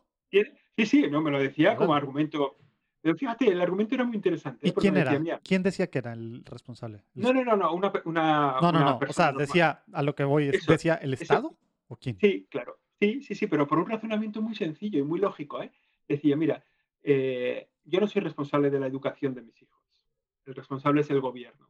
¿Por qué? Porque de la misma forma, cuando mi hijo se pone enfermo, yo no soy el responsable de la salud, yo no soy el que le puede cuidar. Me wow. tengo que preocupar de que lo curen. Entonces, wow. yo lo cojo, lo llevo al hospital público, wow. el gobierno, el gobierno lo cuida y me lo devuelve. Wow, Entonces, wow, wow. yo me tengo que preocupar que mi hijo reciba una educación. Entonces, pero yo no lo educo, lo educa el gobierno. Yo lo, entonces, el gobierno, el gobierno me lo devuelve educado a casa. Wow. Entonces, el argumento es un poco, un poco torcido, ¿eh? Porque realmente te lo comes. No, no, es que eres tú el responsable. El que educas eres tú. Puede ser que el colegio enseñe, uh-huh. pero el que educas eres tú. Entonces, en esa labor de educación, ahí hemos, per- hemos dado muchos pasos atrás. Sí. Muchos pasos atrás. Entonces, hoy educa a la sociedad, la educan las series de televisión. Educa sobre todo el iPad a los niños que desde los educa, dos años ya tienen iPad, iPad, ¿verdad? Entonces, ahí, eh, esa, es, esa es la labor que dices, bueno, ¿cómo le vamos a revertir la situación de estas leyes o cómo vamos a conseguir que no se implementen en otros países? No, pues, pues dedicándonos a la educación. El, el, el tema es ese, o sea, ¿cómo empiezas a hacer eso si los papás tienen esa mentalidad, verdad? Si el mindset ya claro. es acá, yo es algo que yo me lavo las manos, en mi casa sí, pues sí, es sí, una sí, cosa sí. y pues para eso está allá, ¿verdad? Que, que es lo mismo que, digo, al menos en muchos países de Latinoamérica, empezando por México, ¿verdad? Se hacía para los que aún con toda la cosa que tú sabes acá, gobierno, iglesia, sí. todo este tema, pues la religión y todo eso, no es algo de la casa, es algo, por eso lo meto yo a una escuela que le enseño los valores y la moral y la religión, sí. y pues no importa lo que se viva acá, ¿verdad? Y que, pero pues, entonces tú lo estás llevando todavía a un nivel todavía más allá de, de toda la educación, no nada más la... la claro, la religión, porque, ¿no? porque dices, entonces de, la, entonces, de la educación en la vida cristiana, ¿quién se ocupa? No, pues no, no. nadie, ¿eh? O sea, los padres dicen, no, yo no voy a educar a mis hijos. El gobierno dice, no, yo no voy a educar en una religión. Con lo cual, ¿quién se ocupa? ¿No? Entonces, mm. la Iglesia necesita una fortaleza de la que ahora mismo no tenemos, ¿no? Para decir, tenemos que educar a las personas. Por, por eso... Tenemos que educar a... O sea, ¿por qué hay que respetarle? ¿Por qué el chico tiene que respetar a su novia? ¿Por qué la tiene que respetar? ¿No? Sí. ¿Por qué no le puede pegar? ¿O por qué no le puede mirar en el teléfono móvil lo que está escribiendo? ¿O por qué no puede...? Bueno, pues todo eso, ¿dónde lo enseñas? ¿No? Claro. En el colegio no lo enseñan. En la casa no lo enseñan. El gobierno dice que si lo haces vas a la cárcel y ya está. No, no. Educación. Me, Entonces, me, me debería de, de esperar ahorita al rato que nos platiques lo que estás haciendo y demás en medios, pero me, me voy a adelantar porque esta parte que estás diciendo, yo creo que, que, y bueno, no es algo que yo creo, tal cual también. Las organizaciones, digamos, pues privadas, educativas, se están dando cuenta y más en pandemia, ¿verdad? La educación formal es una cosa, pero la educación al final llega por muchos lados.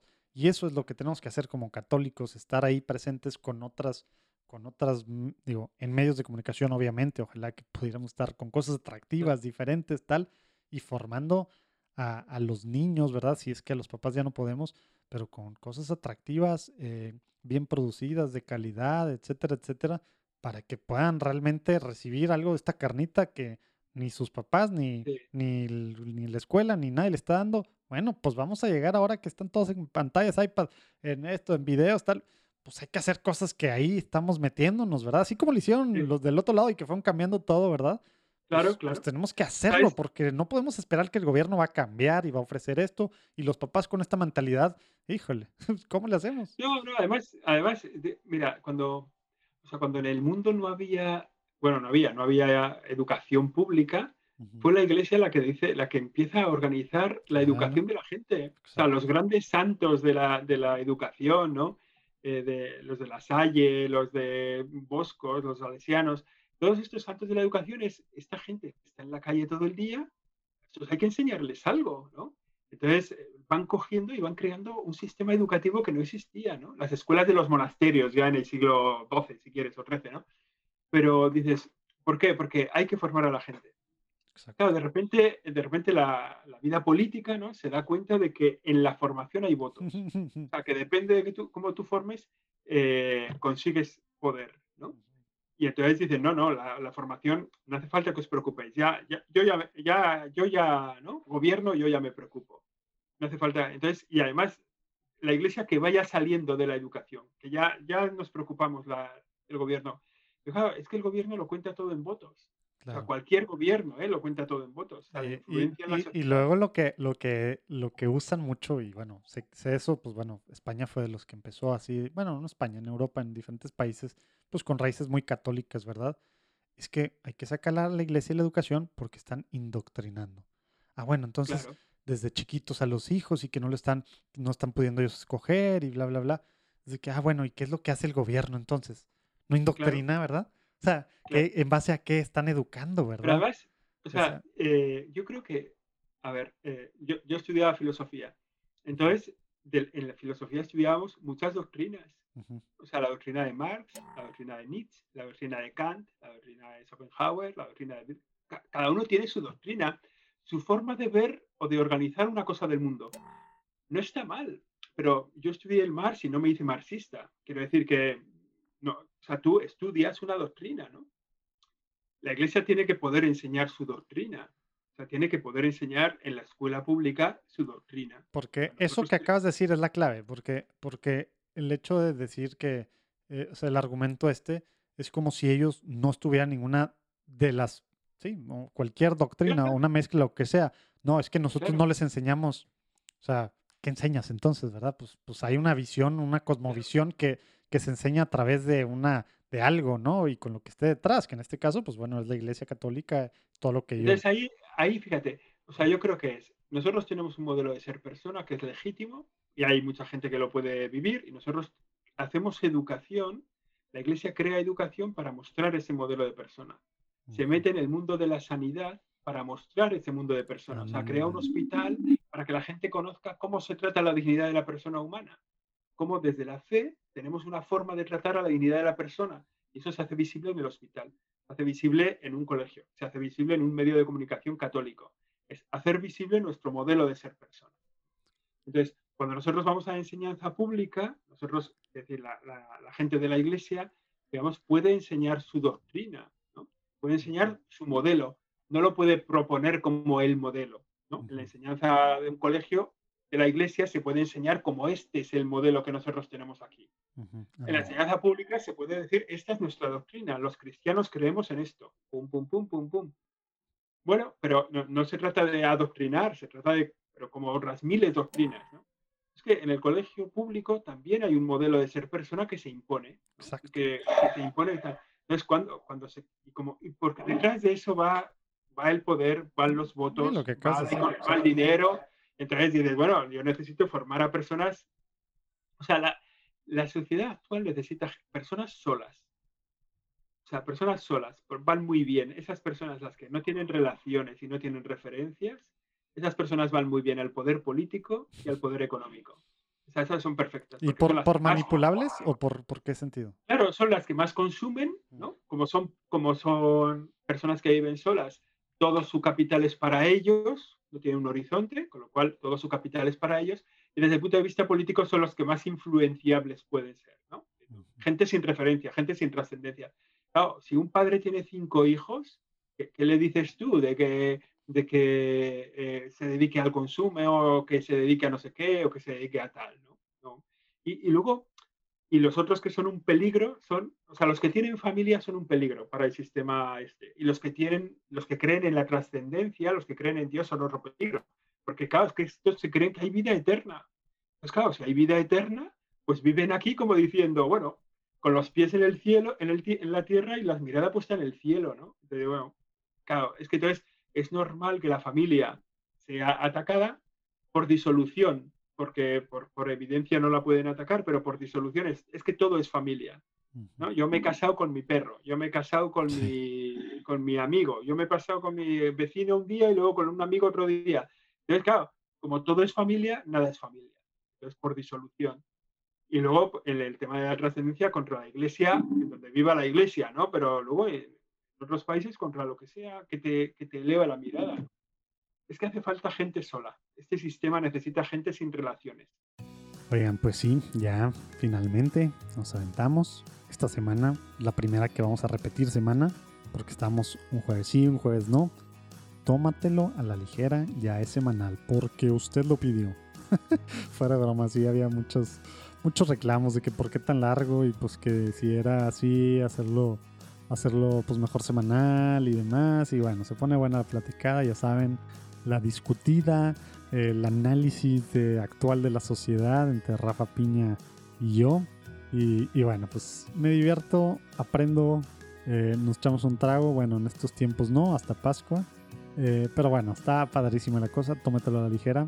Hablamos de lo que es el ser católico en el mundo actual y pues todo lo que tiene que ver alrededor, desde política, social, obviamente vida de iglesia, etcétera, etcétera. Este jueves y todos los jueves. Ahí abajo viene el link. Oye, voy a morder el anzuelo con, con eso. Hace rato me aguanté y yo más o menos por ahí pude haberlo metido.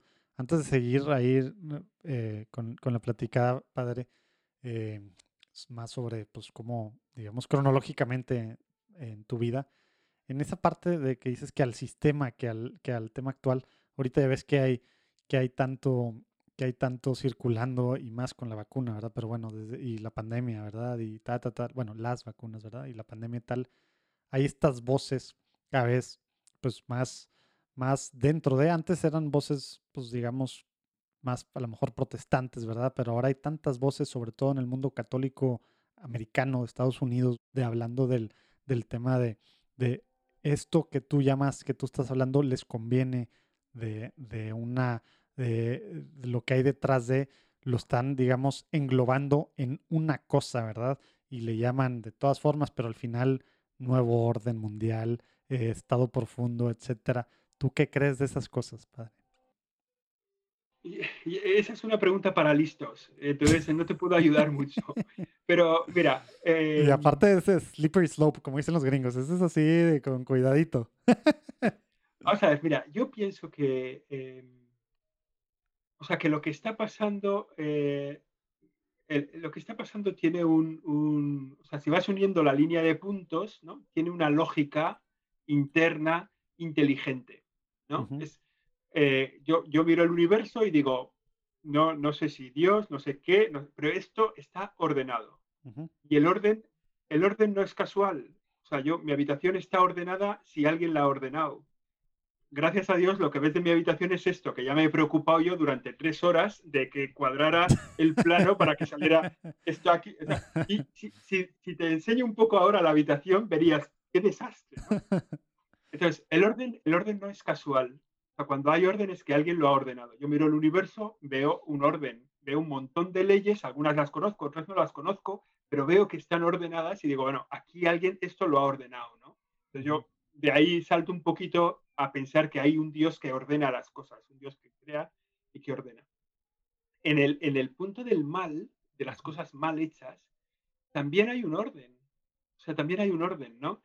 El... el O sea, está muy bien construido, ¿no? Socavar la familia, que las familias no estén unidas mucho tiempo, que el sexo no esté vinculado ni al amor ni a la procreación, que entonces como el sexo no está vinculado, no está unido a la responsabilidad, el sexo no, no hace falta ser responsable porque no hay consecuencias, entonces si no hay, si no hay responsabilidad pasa a ser un juego, si pasa a ser un juego pues puedes jugar con otro hombre, con otro bicho, con otro lo que sea, entonces...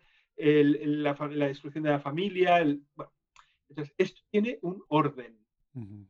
Vamos a un nuevo orden mundial, no lo sé, eso no me parece. Sí, porque me eso, nada más, nada más para, para, para ver para dónde voy, o sea, eso se puede tomar como que pues sí, ese es el maligno, ¿verdad? Y que a través de claro. nosotros mismos, de que estamos buscando, también busca hacer el mal, ¿verdad? Y a través sí, sí. de organizaciones, de personas tal, o es el maligno con una organización en la que casi él preside con una silla y tal cual, sí. y es esta organización que está marcando el mundo, el rumbo de todo el mundo, y está en todos lados, entonces, pero es una entonces, organización.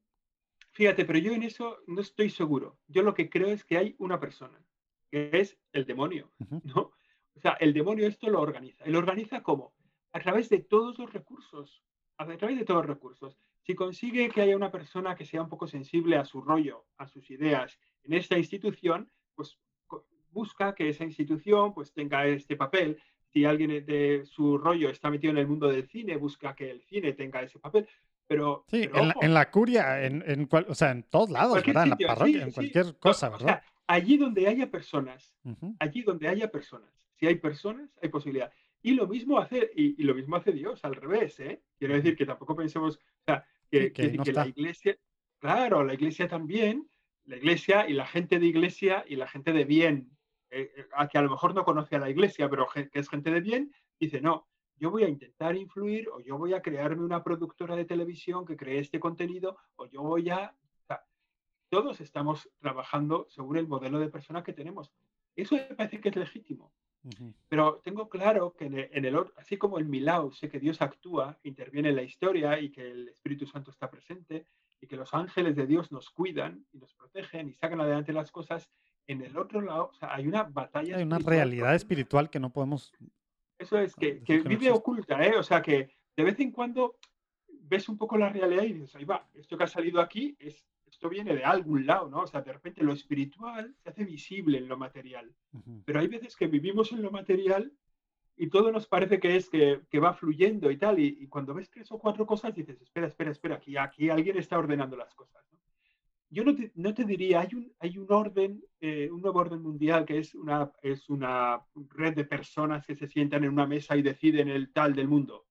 Sí que creo que hay un bloque de ángeles del demonio que es, ordenan, intentan ordenar las cosas en su tal, pero eso es doctrina de la Iglesia. O sea, claro. El demonio actúa qué, y tienta. Qué, qué bueno que, que dices eso, porque ahora, y, y también me, me resulta, digo, tenemos que decir estas cosas, ¿no? Sea un arzobispo tal como Vigan o como tantos medios católicos en Estados Unidos que, que ahorita, pues bueno, y más con el tema de elecciones, tú sabes cómo ha estado uf, claro que... en Estados Unidos y, y el hijo de la luz acá y los que no acá se van a ir al infierno, tal, todo así muy revuelto, ¿verdad? Pero, pero esta idea de, de una organización ultrasecreta que está metida en todos lados, en el mundo visible eh, y... Y, y pues infiltrado obviamente en la Iglesia, bla, bla, bla, y que el Papa y todas estas cosas sí, pues están muy fuertes y cada vez más en, sí. en el mundo católico, cosa que antes no era tan así, ¿verdad? Era estas teorías de conspiración y así, eran muy fuertes en sectas y en el mundo pues, protestante. Sí, lo que pasa, ¿verdad? Es que en esto yo creo que tiene que ver mucho las redes sociales, ah, bueno, la capacidad claro. de difundir ideas sin ningún fundamento y que cojan mucho peso. Y, que esa es la y cosa, tal. La mayoría son así, son ningún, sin ningún sí, fundamento. ¿Eh? O sea, de repente ¿no? viene una idea sin ningún fundamento y entonces empieza a coger bola, empieza a coger tal, y de repente... Pues, sí, y, a, y aunque la Congregación y... de la Doctrina de la Fe y, y la Pontificia Academia Provita ya han ya. dicho esto sobre las vacunas tal, no, yo voy a hacer lo que dice tal es. Taylor Marshall o tal, contra que, que no, no hay que vacunar porque estoy... no remotamente y no tal, sino estoy, estoy activamente contribuyendo, contribuyendo y tal, claro. exact, sí. directamente se están abortando personas para que yo me esté vacunando tal en este momento, cosas que, sí, sí. que y ningún sí. fundamento ni nada, pero pues lo dijo, entonces no me importa ir contra lo que dice pues tal cual, el, digo al final algo que está el magisterio vivo de la Iglesia, ¿verdad? Porque pues yo estoy viendo esto, si estoy comprando esto, porque tiene claro. que ver atrás está Bill Gates y Soros y tal, y ellos pues se juntan cada dos semanas, ¿verdad? No sé, ¿cada cuánto se juntan? Sí, sí, sí, sí, sí, y, sí. Y, y todo esto, y la, el chip, y la vacuna, entonces... Exacto, sí. digo, es, es una teoría de la conspiración creciente, eh, constante, que afecta también a la vida de la Iglesia, ¿no? Y que, que te pone en sospecha a todo el mundo, ¿no? Y entonces de repente... Pero en sospecha, pero nunca buscando la verdad y la fuente, ¿verdad? Sí, sí, Eso es sí, lo que sí, a mí sí. se me hace más extraño, porque de, de, es lo mismo con tanta gente contra el Papa y contra cada cosa. Oye, ¿has claro. leído has leído lo que tal, de, de viva voz? No lo que dice tu comentarista favorito, reaccionario, contra él. No, tú has leído a tal... Ah, no, no, no leí, la verdad, no, no leí claro. Fratelli Tutti. Fíjate, ahora esto es un poco curioso, ¿no? Con el, con, o sea, con el Papa Francisco, ¿no? Que, que es tan fácil de leer, que se le entiende tan bien, que realmente... La, bueno... Que sí, es muy porque Juan Pablo era súper complicado, San Juan Pablo segundo. Claro, ¿no? exactamente, ¿no? Y, y luego, y Benedicto dieciséis, pues, pues también hay veces que coges un libro claro. y está bien, y dices, pero jo, este tramo es para listos, ¿no? Este, este, uf, aquí, uf. Sí, teólogo no, pero, siempre. Pero y de, después Francisco, como es muy, y Raza. Vuelve con la misma idea, y tira que te va, y vuelve con la misma idea, y otra vez, es muy fácil de leer, ¿no? Entonces, no, no busques intérpretes, léetelo. Exacto. Léetelo tú, ¿no? ¿no? No hace falta que te busques un intérprete que te explique y tal, ¿no? Léetelo, si no hace falta. Entonces, bueno, lo que pasa es que una vez que le marcas, o sea, él, él, claro, él, él no va por los puntos, o sea, él va a lo que une, no va a lo que separa. Entonces, claro, los que están todo el día decidiendo, ¿no? Los que viven en la frontera y entonces dicen, no, este es católico, pero como se ha pasado aquí un milímetro ya no es... Entonces, el que vive ahí en esa hoja tan fina... está incómodo, ¿no? Porque el Papa no, no se dedica a la hoja, no se dedica a estar ahí en el ojo, en la hoja de la, a, de la cuchilla, ¿no? Pero él va, pues, a lo más común de todo, ¿no? Entonces escribe encíclicas para los no católicos también. Entonces, o sea, como la última. Y, bueno, pues, y entonces no habla de Jesucristo en la encíclica, ¿no? Porque claro, como está para todos los católicos, entonces ya no es una encíclica católica, ¿cómo que no? O sea, pero vamos a ver, ¿el, el Papa lo elige el Espíritu Santo o no? Que, porque hay veces que te pones a discutir sobre esto, ¿no? Sí. Ya el Señor entra en nuestro juego para salirse con el suyo. O sea, el Señor se entra en el juego, pues a lo mejor de las envidias, de las soberbias, de las avaricias, de las perezas, de los pecados capitales, para él, con eso, salirse con la suya, y el que se sale con la suya es Dios. O sea, yo siempre digo, suelo decir, vaya, que la, la Iglesia va de derrota en derrota hasta la victoria final. Pero nosotros vamos... Eso es lo único que mala. sabemos, exacto. Lo único que sabemos es que al final de los tiempos, el Señor... Es, es eso es, es todo mal, esto mal, esto mal, esto mal, esto mal, esto mal, esto cómo va a acabar bien. Entonces, Me ¿por encantó qué? Porque, la forma de ponerlo. Porque tenemos... tenemos derrota en derrota, o sea, hasta la victoria final. Sí, sí, sí, sí, sí. Entonces, pero, pero entonces, bueno, entonces, acá, es, el peligro de esto es como decir, como al final ganamos, no hay que pelear. No, no, no. Nosotros peleamos y perdemos. ¿Y después qué hacemos? Pelear. ¿Y, ¿Y qué más? Y perder. ¿Y después qué hacemos? Pelear. Y después perder. O sea, nosotros siempre nos levantamos y seguimos peleando. ¿Entiendes? Pero el que gana es Dios, eso no hay duda. Órale. Hay que vivir con esa paz, ¿eh? Porque si no... Oye, bueno, padre, pues buena. Otra, ya llevamos dos muy grandes tangentes, una histórica que a lo mejor nadie más que a mí me interesó, y esta espero que les haya interesado más, pareció más tómatelo a la ligera, el, el programa que tengo con, con Rafa Piña, que hablamos muchos temas así de estos. Oye, pero, pero padre, vamos a regresar. Tú estudiaste periodismo, tú ya después te, pues te ordenaste, ya sabemos que te queda muy poco tiempo, nos queda muy poco tiempo aquí. Vámonos a, al, al presente, digamos, a los últimos años. ¿Tú cómo esta parte de, del ser periodista, de, de, de querer estar, como decías, donde hay lío y también reportarlo, y luego también lo que decías hace rato, teniendo, teniendo en cuenta cómo la Iglesia debe estar presente para también nosotros in, eh, influir en los medios y esto, y, y pues la buena nueva, ver cómo, cómo llegue por todos lados y lo que hace la Iglesia, etcétera? Platícanos un poquito de qué estás haciendo, ¿verdad? Me hubiera encantado tener tiempo de entrar más a detalle, como tus primeras bueno, cosas mira, ya, ya sacerdote, estoy... pero, pero ¿qué estás haciendo? Platícanos. Mira, ahora estoy desde hace nueve años, este es el décimo año que estoy, eh, trabajo en la Conferencia Episcopal, en la Conferencia Episcopal Española. Uh-huh. En la Conferencia Episcopal hay un área de comunicación que se refiere más a la pastoral de las comunicaciones, y hay una oficina de información, que es más la relación, la comunicación institucional, las relaciones con los medios, la gestión de, de entrevistas y la presencia de la Conferencia Episcopal en la vida pública, ¿no? Más o menos. Uh-huh. Y ese es un poco el trabajo que llevo haciendo desde hace diez años. ¿No? Pero ¿en, en, cuál, de la, ¿en cuál de las dos ramas?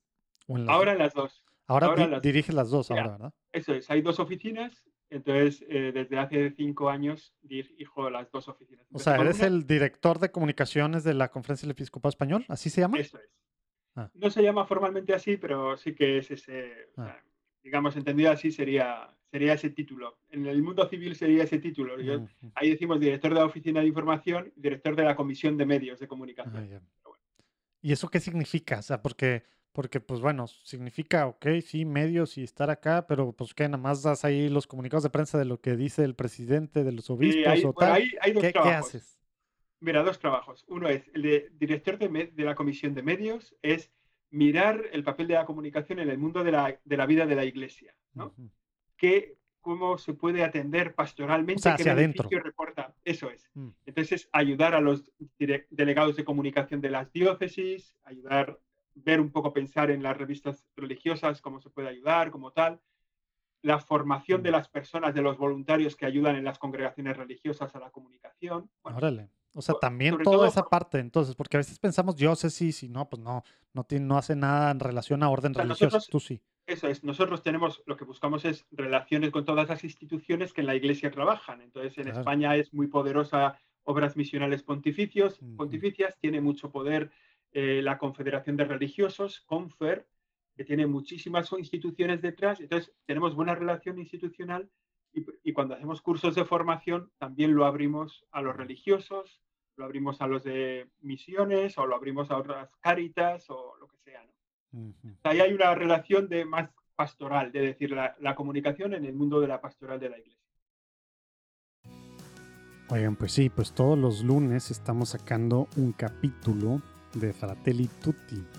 Sí, es nuestro primer experimento, así vamos a estar sacando pues podcasts que, que al final es pues como un audiobook, ¿verdad? De cartas apostólicas, de encíclicas, ¿verdad? No solo el Papa Francisco, también estamos eh, grabando una que va a estar muy pronto también, del Papa Benedicto, y así vamos a estar haciendo varias cosas.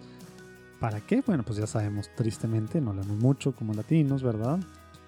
Y hay mucha riqueza y también hay mucha desinformación sobre lo que dice el Papa o dicen los papas y demás.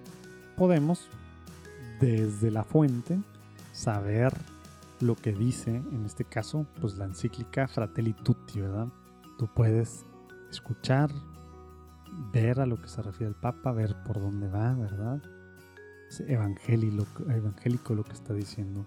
Entonces, Fratelli Tutti, abajo ponemos el dato, el enlace, o si no, pues bueno, juan diego network punto com, ya saben. Dios te bendiga. Y luego está la oficina de información, que es comunicación institucional, ¿no? Que es las ruedas de prensa, los comunicados de la conferencia, la página web, eh, vídeos y luego, bueno, en el fondo la reflexión sobre eh, qué queremos comunicar, hacia dónde queremos ir, cuáles son las batallas que nos van a dar, cuáles son las batallas que nosotros queremos dar, qué es lo que a nosotros nos preocupa, qué es lo que a otros les preocupa, ¿no? Entonces, bueno, ese, ese trabajo es, yo digo que la Comisión de Medios trabaja con un horizonte de quince días y la Oficina de Información con un horizonte de quince minutos, ¿no? Cuando llama a alguien, dice, en quince minutos hay que contestarle, ¿no? Hay que intentar darle salida. Luego, al final, no nos sale siempre, ¿eh? O sea, luego, o sea, no te creas, esa es el te- la teoría, ¿no? De decir, eh, ha llamado un periodista, ha preguntado un dato, ha preguntado si puede conseguir una entrevista de no sé quién, tal, ¿qué le vamos a contestar? ¿Qué nos interesa en este momento? Yeah. ¿O qué estrategia nos conviene? ¿O qué periodista no le podemos hablar? Porque, bueno, porque le tienen que pasar cosas. A los periodistas también les tienen que sí, pasar los que, cosas. Los que hablan mal de, entonces, ¿verdad?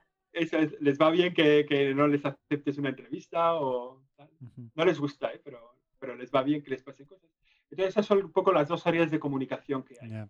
Y, y, y la mayoría, hay, hay la mayoría de... nomás para entender esa parte, no la pastoral, pero esta parte la mayoría es, digamos, reactiva. O sea, te están buscando así, no, o también, no, también hacia afuera, ¿qué, qué cosas hace la iglesia que tú tienes que estar, tienes que estar promocionando a la iglesia, digamos, claro, claro, es parte del claro, trabajo, claro, y eso es claro. En los medios tradicionales y digitales, pero seculares, o es en y medios en propios, o sea, pero en eso todos. También va dentro de ahí. Entonces, tú hay sí, una sí. estrategia, digamos, o sea, nosotros... de comunicación para toda estrategia, tácticas, campañas, como cualquier organización que quiere tener, es, digo, relaciones públicas, es. Toda esa parte va ahí. Ah. Eso es. O sea, por ejemplo, nosotros tenemos una campaña importante que se llama eh, Me apunto a religión. O sea, la enseñanza de, re- de la religión católica en la escuela pública es una decisión de los padres. Entonces, un padre que apunta a su hijo a un colegio dice si quiere o no quiere que le den religión católica. Entonces, nosotros hacemos una campaña de Me apunto a religión, que es animar a los padres a apuntar a sus hijos a la religión católica. Yeah. Ya está. Entonces, eso es una campaña... Tiene una vertiente de publicidad, de presencia en redes sociales o tal. Y obviamente claro. Tiene que estar súper atractiva para que sí, entonces usas lo Esa mejor en... Tiene que ser, diver- mejor en... tiene que ser divertida y tiene que trabajar, tienes que trabajar con Facebook para llegar a los padres, con Instagram o TikTok para, tra- para llegar con los niños, bueno, con los chavales tal. Eso es una. Y luego, eso es una... Pero, por ejemplo, ahora con el tema de la ley de eutanasia, ¿no? Una vez que ya la han aprobado, ¿nosotros qué queremos? Pues, hombre, lo que nos gustaría es que eh, se tenga muy claro el testamento vital, a promocionar mucho el testamento vital para que la gente deje por escrito cómo quiere ser tratado cuando llegue la enfermedad, ¿no? De forma que una persona por escrito diga, no quiero que se me aplique la eutanasia en ningún caso. Bueno, pues entonces eso, esas campañas de la eutanasia o, la, o el derecho de objeción de conciencia de los médicos. Entonces, todas esas cosas nosotros las movemos para ponerlas en, en valor y que sean conocidas y reconocidas. Bueno, y, y eso o sea, no, lo... no es solo una acción reactiva, es también buscar mm. el camino mejor para lo que... ¿Y tienes un equipo, tienes un equipo tú de gente que hace eso o es con agencias externas o son voluntarios? ¿Cómo funciona eso ya en la práctica? Porque a lo mejor hay, hay gente que está escuchando que no se, o sea, ni, ni te imaginas. Digo, hemos platicado con, con, pues, con directores de comunicaciones de varias diócesis, de la Arquidiócesis Prima de México, de varios... Y como que, pero acá una conferencia como que no... ¿Cómo, cómo funciona eso? O sea, hay, Mira, hay, tienes hay, a hay, personas profesionales hay, jalando, sí, ¿no? ¿Cómo funciona? Sí, sí, sí. O O sea, nosotros en la oficina de información estamos trabajando cuatro periodistas, ¿no? Uh-huh. Eh, cuatro periodistas que estamos ahí todo el día, pues en esto, ¿no? Uh-huh. En la página web, en distintas campañas y tal. Eh, y luego hay cosas que son que contratamos agencias externas de comunicación, ¿no? Entonces, hacemos el briefing para la campaña de Me Apunto a Religión. Hacemos un concurso de agencias. Profesional, la gana, la, todo la así como debe ser cualquier organización que quiera realmente pues, llegarle a las personas, ¿no? Eso es, ¿no? Entonces decimos, bueno, hacemos el concurso de agencias, el concurso de agencia de creativos, de agencia de medios y tal, ¿no? Eso, y pues aplican la campaña durante dos años según el briefing que nosotros elaboramos. O sea, nosotros decimos las ideas que queremos son esto, las líneas de fuerza son estas, el tono de la campaña es esto, bueno, y ellos lo, lo, ejecu- lo ejecutan. Nos hacen una propuesta y la, la negociamos, digamos. Uh-huh. Eso en, en muchas cosas son con agencias externas, en otras es con colaboración con las oficinas de información de Cáritas, de Manos Unidas, de la, Confer, de la CONFER, de los religiosos, y también con las oficinas de comunicación de las diócesis, ¿no? Entonces ahí hay una relación muy fluida, entonces decimos, oye, nos parece importante, ahora por ejemplo es muy importante para nosotros a partir de ahora eh, comunicar la acción de la Iglesia en el tiempo de la pandemia, ¿no? Sobre todo eso nos pasó al comienzo de la pandemia, en marzo, eh, se empezó a decir dónde está la Iglesia en este tiempo, ¿no? La Iglesia ha desaparecido. Entonces hicimos un esfuerzo y entonces creamos una página web para contar las, uh-huh. todas las iniciativas que las diócesis estaban realizando. Fueron la primera, yo creo, ¿no? Fueron la solo primera porque conferencia. Había pandemia. Sí, entonces eran, bueno, nos salieron más de quinientas iniciativas que las diócesis habían empezado a hacer por la pandemia, que no las habían pensado hacer, pero, pero cuando llegó la pandemia dijeron, pues, atención pastoral a los jóvenes en no sé dónde, atención eh, uh-huh. económica a los necesitados de no sé qué. Pum, pum, pum. Bueno, entonces, contarlo, hacerlo visible. Bueno, esa es un poco la, la labor. O sea, tiene muchas dimensiones, ¿no? Es comunicación institucional, relaciones públicas, es atención a los medios, es gestión de, de entrevistas y de encuentros, es organización de eventos. Bueno, es, es una cosa muy divertida. O sea, mi vida no es una montaña rusa, mi vida es un parque de atracciones. De todo. Padrísimo, me, me puedo imaginar. Oye, y para ir, para ir cerrando, padre, que, que en esta parte, digo, hay, hay gente que nos escucha, que trabaja, que trabaja en una parroquia, en una diócesis, en todos lados, ¿verdad? De voluntario o, o realmente, pues digamos, de, de un empleo formal, ¿verdad? Aunque, como sabes, en Latinoamérica esos son los menos, pero, pero el segundo país que más nos escucha es en Estados Unidos y ahí, pues cada vez hay más hispanos, gracias a Dios, trabajando en cosas relacionadas directamente con la iglesia o organizaciones. ¿Qué, qué crees tú de, de tu visión macro con tantas organizaciones pa, eh, a, a, tan diferentes que trabajas, ¿verdad? Y que te toca ver precisamente las iniciativas que han salido últimamente.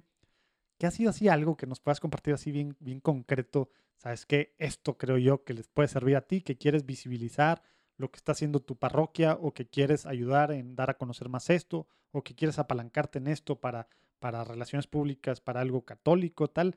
¿Has visto algo así que, que nos puedas compartir? Bueno, hay, mira, eh, o sea, yo creo que hay una norma que funciona siempre, que es que, que sale en el Evangelio uh-huh. y que es la forma de funcionar de la comunicación católica en el siglo veintiuno, pero ya sale en el Evangelio, que es uh-huh. relaciones personales de calidad. Dale. O sea, hay que tratar bien a la gente que tienes cerca.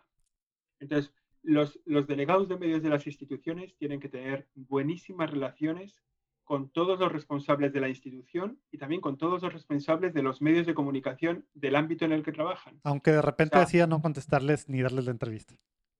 Sí, sí, eso es. Pero hay que negar la entrevista con una sonrisa. O, o decir, hoy no, pero la semana que viene, porque me conviene más a mí o por lo que sea. O sea, digo, o a veces, oye, sí, te doy la entrevista. Es decir, el delegado de medios de una parroquia tiene que saber quién es el responsable de comunicación de la asociación de vecinos de la parroquia, tiene que conocer al director del colegio de esa parroquia, de, esa, de ese entorno, de ese barrio, tiene que saber quién es el responsable de los medios de comunicación que viven en esa parroquia y tiene que tener con ellos una relación personal de calidad. O sea, yo uh-huh. creo que hay que desayunar con mucha gente todos los días. Órale, un desayuno, dos desayunos, tres desayunos. Eso sale en el Evangelio, cuando el Señor nos habla del prójimo, nos está diciendo esto, hay que tratar bien a la gente cercana. Y en eso va muchísimo de la comunicación. Cuando vengan maldadas, cuando vengan problemas gordos en la comunicación de una institución de la, de la iglesia, una parroquia, una diócesis, una conferencia episcopal, cuando vengan maldadas, si puedes levantar el teléfono y llamarle a un amigo, que es periodista, director de un periódico, pero que sobre todo es tu amigo, esa, esa situación va a mejorar mucho. si no puedes levantar el teléfono porque no te has hecho amigo de él, claro, estás perdido. Sí, sí, siempre son favores y favores y favores, pues, pues sí. Sí, pero, es, pero fíjate que lo nuestro es eso, o sea, no es una estrategia de comunicación, es la vida católica. O sea, nosotros no tratamos bien a la gente para sacar beneficio, tratamos bien a la gente porque somos Iglesia Católica. Entonces nosotros nos sale tratar bien a la gente, no, no le escupimos a nadie. Debería no, estar en nuestro A D N, ¿verdad? Como católico. Claro, entonces, o sea, no es una estrategia de, de la Ford para conseguir vender coches en no sé dónde, no es una estrategia de, de Volkswagen para hacer coches. No, no, no. Es una, nosotros tratamos bien a la gente porque es lo nuestro, o sea, porque nos sale en el Evangelio. Y eso es el mejor beneficio que puedes conseguir para la comunicación de tu institución. Órale, padrísimo. Siempre. Wow. Bueno, a ver, padre Josecho, te voy a explicar ahora la, la sección de preguntas rápidas, que como dice Lalo, polémica, porque de repente no son tan rápidas, pero, pero bueno. Ahí bien. Te va. Te voy a hacer una pregunta y tal cual en una oración, ojalá que se pueda, pero vamos a ver si se puede, en una oración tratar de responder. ¿Listo?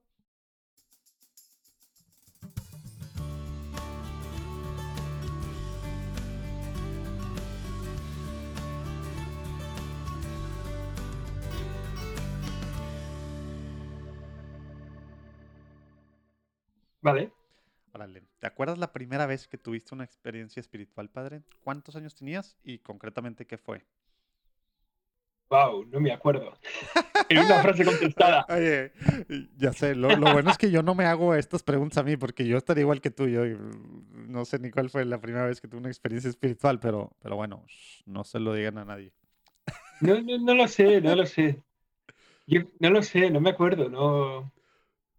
Hombre, me acuerdo de la primera comunión, como una, una, una gran celebración. ¿Y, ¿Y sí no, consideras que fue una experiencia espiritual? Así... Pero no, eso es, no estoy seguro de que aquello fuera, bueno, espiritual. Digo, supongo que seguro que fue, sí, ¿eh? También. Sí. Creo que también, porque los, los resultados son buenos. Porque, pero no te sabría decir, no. No te sabría decir. Órale, se, se vale, se vale. Yo también cuando, cuando gente dice, no, sí, que el, que el día de mi confirmación o de mi primera comunión, yo realmente me di cuenta. Que... Y yo sé que si vieras yo en mi primera comunión, me la pasé muy bien, ¿verdad? Y jugué mucho y tal, pero yo estoy ni seguro. Cuenta de lo que estaba yo viviendo, ¿eh? Bueno, sí, muy bien. Pues, pues a ver, padre, ¿santo patrono o santo favorito? Mira, ahora estoy, es, ahora es el momento de San José. Ah, eh, porque me ha tocado eh, explicarlo, leerlo, estudiarlo, rezarlo y le tengo un poco de cercanía. Órale, tenemos que platicar entonces, padre, porque estoy escribiendo algo ahí para millennials, para millennials ah. papá, en base a, en base a San José y, híjole, bueno, ahí he leído un poco, bueno, pues lo único, lo poco que hay de los padres de, de la iglesia sobre San José y varias cosas ahí, pero, pero a ver si luego platicamos, padre. Pero luego, fíjate, cógete la de Juan Pablo segundo y la de Papa Francisco. Ah, sí. Y ya con esas dos tienes muy buena explicación. Sí, sí, sí, sí. Es, es de las... Eh, la de Juan Pablo segundo ya no, no ha llegado a la del Papa Francisco y también eh, como cien años antes, ahorita te digo, bueno, de, de algún otro papa, ya no me acuerdo quién fue, pero también ha habido de otros papas que, que acá tengo las, sí, las eh, papa, eh, Papa Pío noveno cuando le declara hace ciento cincuenta años, ándale, cuando le declara patrono. En, en mil ochocientos setenta, le, regala, le declara patrono de la Iglesia Universal. Ándale. Me hace que esas también las que están acá en mi, en mi fila. Pero bueno, sigamos, padre. ¿Qué significa ser católico hoy en día para ti? Es una misión. O sea, no es un punto de partida, es, es como, digamos, es, es un punto de llegada, es una obligación, ah, es un lugar hacia el que vamos. Wow, me encantó lo como lo estás poniendo.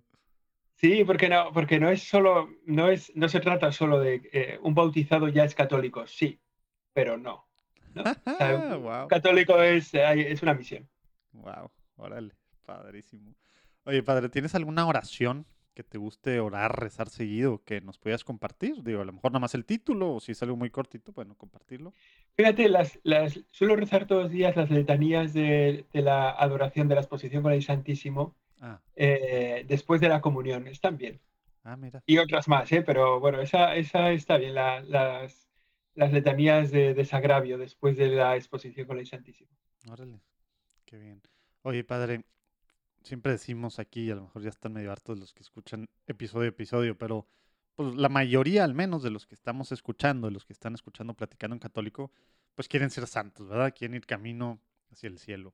tú que has estado en, pues bueno, que te toca ver de todo y demás, ¿qué cosa nos recomiendas? Algo así práctico que, que si no hacemos, tenemos que empezar a hacer hoy o mañana, dependiendo de qué hora estamos escuchando esto, para ir así caminito a la santidad. Una cosa. O leer el Evangelio, leer el Evangelio todos los días, nada, un capítulo, un, nada, un, un capítulo, cinco minutos, lo que sea, ¿no? Pero leer el Evangelio, porque da muchísimas respuestas y muchísimas luces. Órale, buenísima, muy práctica, ahí está. Oigan, eh, oye padre, un, un, un libro que nos puedas recomendar, que crees tú así, para la audiencia tan variada que tenemos, pero específicamente la gran mayoría, digamos que es entre veinticinco y treinta y cinco años. No lo estaba, no ah. está preparado, pero lo tengo, es lo que estoy leyendo ahora, que me parece wow. muy actual. Oye, ¿segunda vez que lo lees o es tu primera vez? No, es mi primera vez. Órale. O sea, había... Había Oye, oído mil veces hablar de él, pero... Va a estar bien, bien, bien así de que estás, estás viendo muchas realidades ahorita muy, leyendo es, eso, ¿no? Es muy actual. mil ochocientos, es muy actual. mil novecientos ochenta y cuatro es el libro que me acaba de enseñar acá, para los que no están viendo esto en video. Entonces, eh, Big Brother, etcétera, todo, muchas cosas que están pasando ahorita. Tan Híjole, actual, es por... tan, tan, tan impresionante, ¿no? Que dices, wow, este pobre hombre... Cuando ah, lo pues lo que platicamos hace... hace rato también de cancel culture, del tema de cancelar claro, y de no poder claro, pensar sí, sí, y cómo el gobierno educa, sí, sí, todo eso viene de ahí. Sí, sí, sí, era es una, una pasada. Era una distopia, ¿verdad? O sea, como se dice, era sí, un pero, futuro así pero... como que no... Ah, un futuro negro al que no queremos llegar, no vamos a llegar. ¿Eh? Ahí estamos. Sí, sí, sí. Fíjate, y tiene algo que ver, aunque no sé qué, pero seguro que tiene algo que ver con el asalto al Capitolio y con, con todo Híjole. este mundo de, de los populismos y de tal, que dices, qué, qué curioso todo. Híjole, pues sí, este, bueno, pues sí, pues ahí está ese libro, si quieren sacarse de onda, no me acuerdo qué año lo escribió, ¿verdad? Pero era mil novecientos ochenta y cuatro porque ese era el futuro para él, no, no me acuerdo en qué Muy década. Muy futuro para él. No me acuerdo Mira, en qué década el autor, lo escribió. El autor muere en el mil novecientos cincuenta.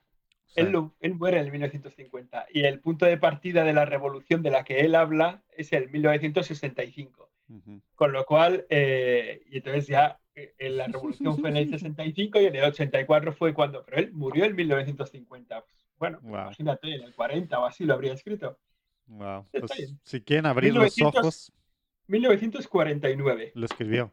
Parece, sí. Ah, la, o sea, la un, primera, año antes la de, un año antes de la morir. Prim- Sí, no sé, la primera edición wow. dice aquí que es de mil novecientos cuarenta y nueve o no sé, habría Órale. que ver. Órale. Bueno, pues ahí está. Si quieren traumarse un poquito, pero al mismo tiempo darse cuenta cómo, cómo ya estamos ahí y cómo plantea esto, que está todo volteado. Uno lo lee, bueno, yo me acuerdo cuando yo lo leí en la adolescencia, todo estaba volteado, todo sonía volteado. Y realmente ahorita Acabado es todo volteado. La realidad de muchas cosas. Están volteadas, ¿verdad? Acabó todo volteado, ¿no? La historia, ¿verdad? Ya no hay historia porque pues si te cancelaron, si sí. tenías algo acá y pues se quitó la historia para que todo fuera bonito y el gobierno acomodaba las cosas para esto y todo te veían y sí, todo te... Sí. Todas estas cosas.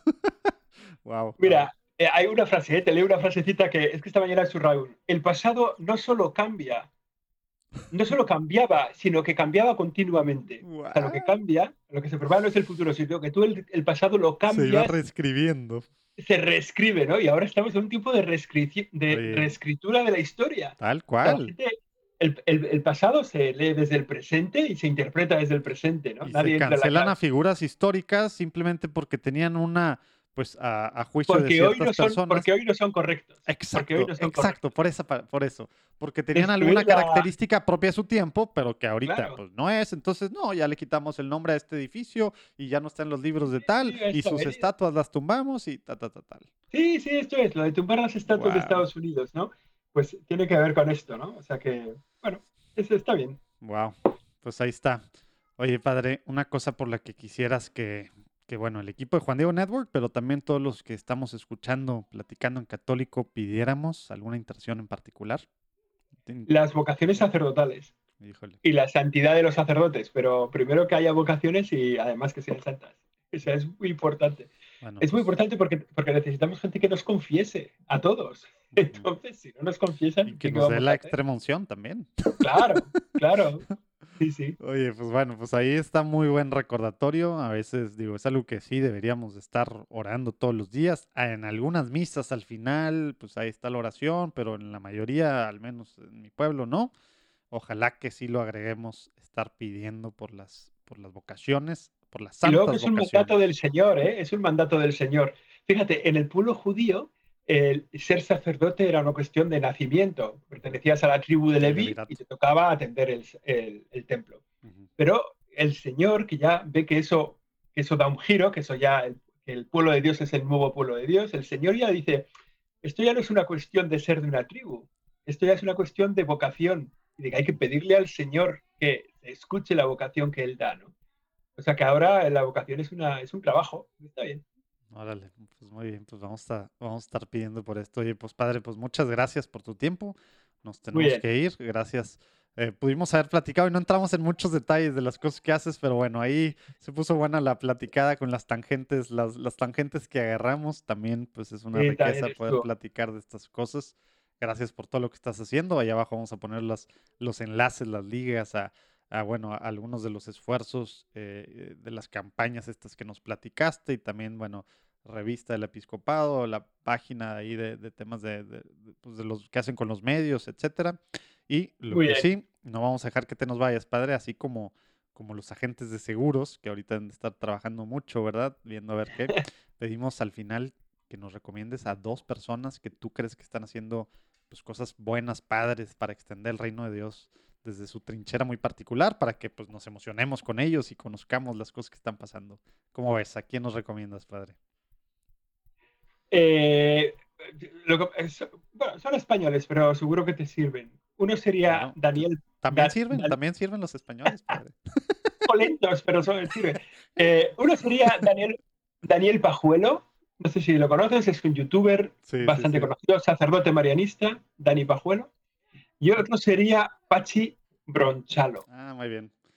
Pachi, Pachi Bronchalo, que él, es un sacerdote. Sí, a él sí lo tengo en, en WhatsApp y con él... Bueno, él ha estado en un par de simposios, eh, creo que presente. Y, y está padrísimo lo que hace, no, no solo en YouTube y así, pero también los... Bueno, el, el, que lleva dos libros, ¿verdad? Pero sí, el, sí, el sí. último libro también relaciona al tema de pornografía sí, y demás. Pornografía, y así. Exactamente. Sí, Digo, sí. Está... Eso, está bien. Es un tío muy interesante. Sí, o sea qué, que... qué, qué bueno que me recuerdas. Padre Daniel, Pajuelo, Pajuelo. Pachi, es, vamos tras es, ustedes. Eso es. Este es un sacerdote marianista, o sea que los dos te sirven. Sí, ¿eh? sí, sí. Muchas gracias por las, por las recomendaciones. Y sí, sí sirven también los españoles. Muy bien. Salud, bueno. Saludos por allá, padre. Gracias por acompañarnos. Así. Y a todos los que llegaron hasta el final. Perdón, ya saben, agarro tangentes. Dios los bendiga, Dios te bendiga mucho. Vamos a estar pidiendo por ti y por las vocaciones santas, sacerdotales, padre. Y pues nos vemos el próximo lunes, oiga. Dios te bendiga. Muy bien, padre. Ojalá pronto. Un abrazo fuerte. Órale, nos vemos. Hasta luego, bye.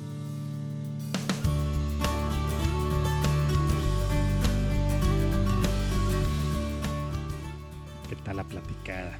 Padrísimo, les digo, pudo haber sido horas y horas más. Pero bueno, allá abajo les voy a poner de todos modos el podcast del padre. Les voy a poner las diferentes cosas que está haciendo, ¿verdad? Eh, y, y bueno, pues ahorita es buen momento para compartir en WhatsApp, en Facebook, Instagram, donde quiera que, que estés. Y, ¿qué? Telegram, Signal, etcétera, etcétera. Tantas nuevas cosas que hay. Comparte. Es padrísimo así emocionarnos, dar a conocer las cosas padres que están pasando en la iglesia con gente como el padre Josecho, que está haciendo pues, cosas padrísimas desde su trinchera. Dios los bendiga. Nos vemos el próximo lunes.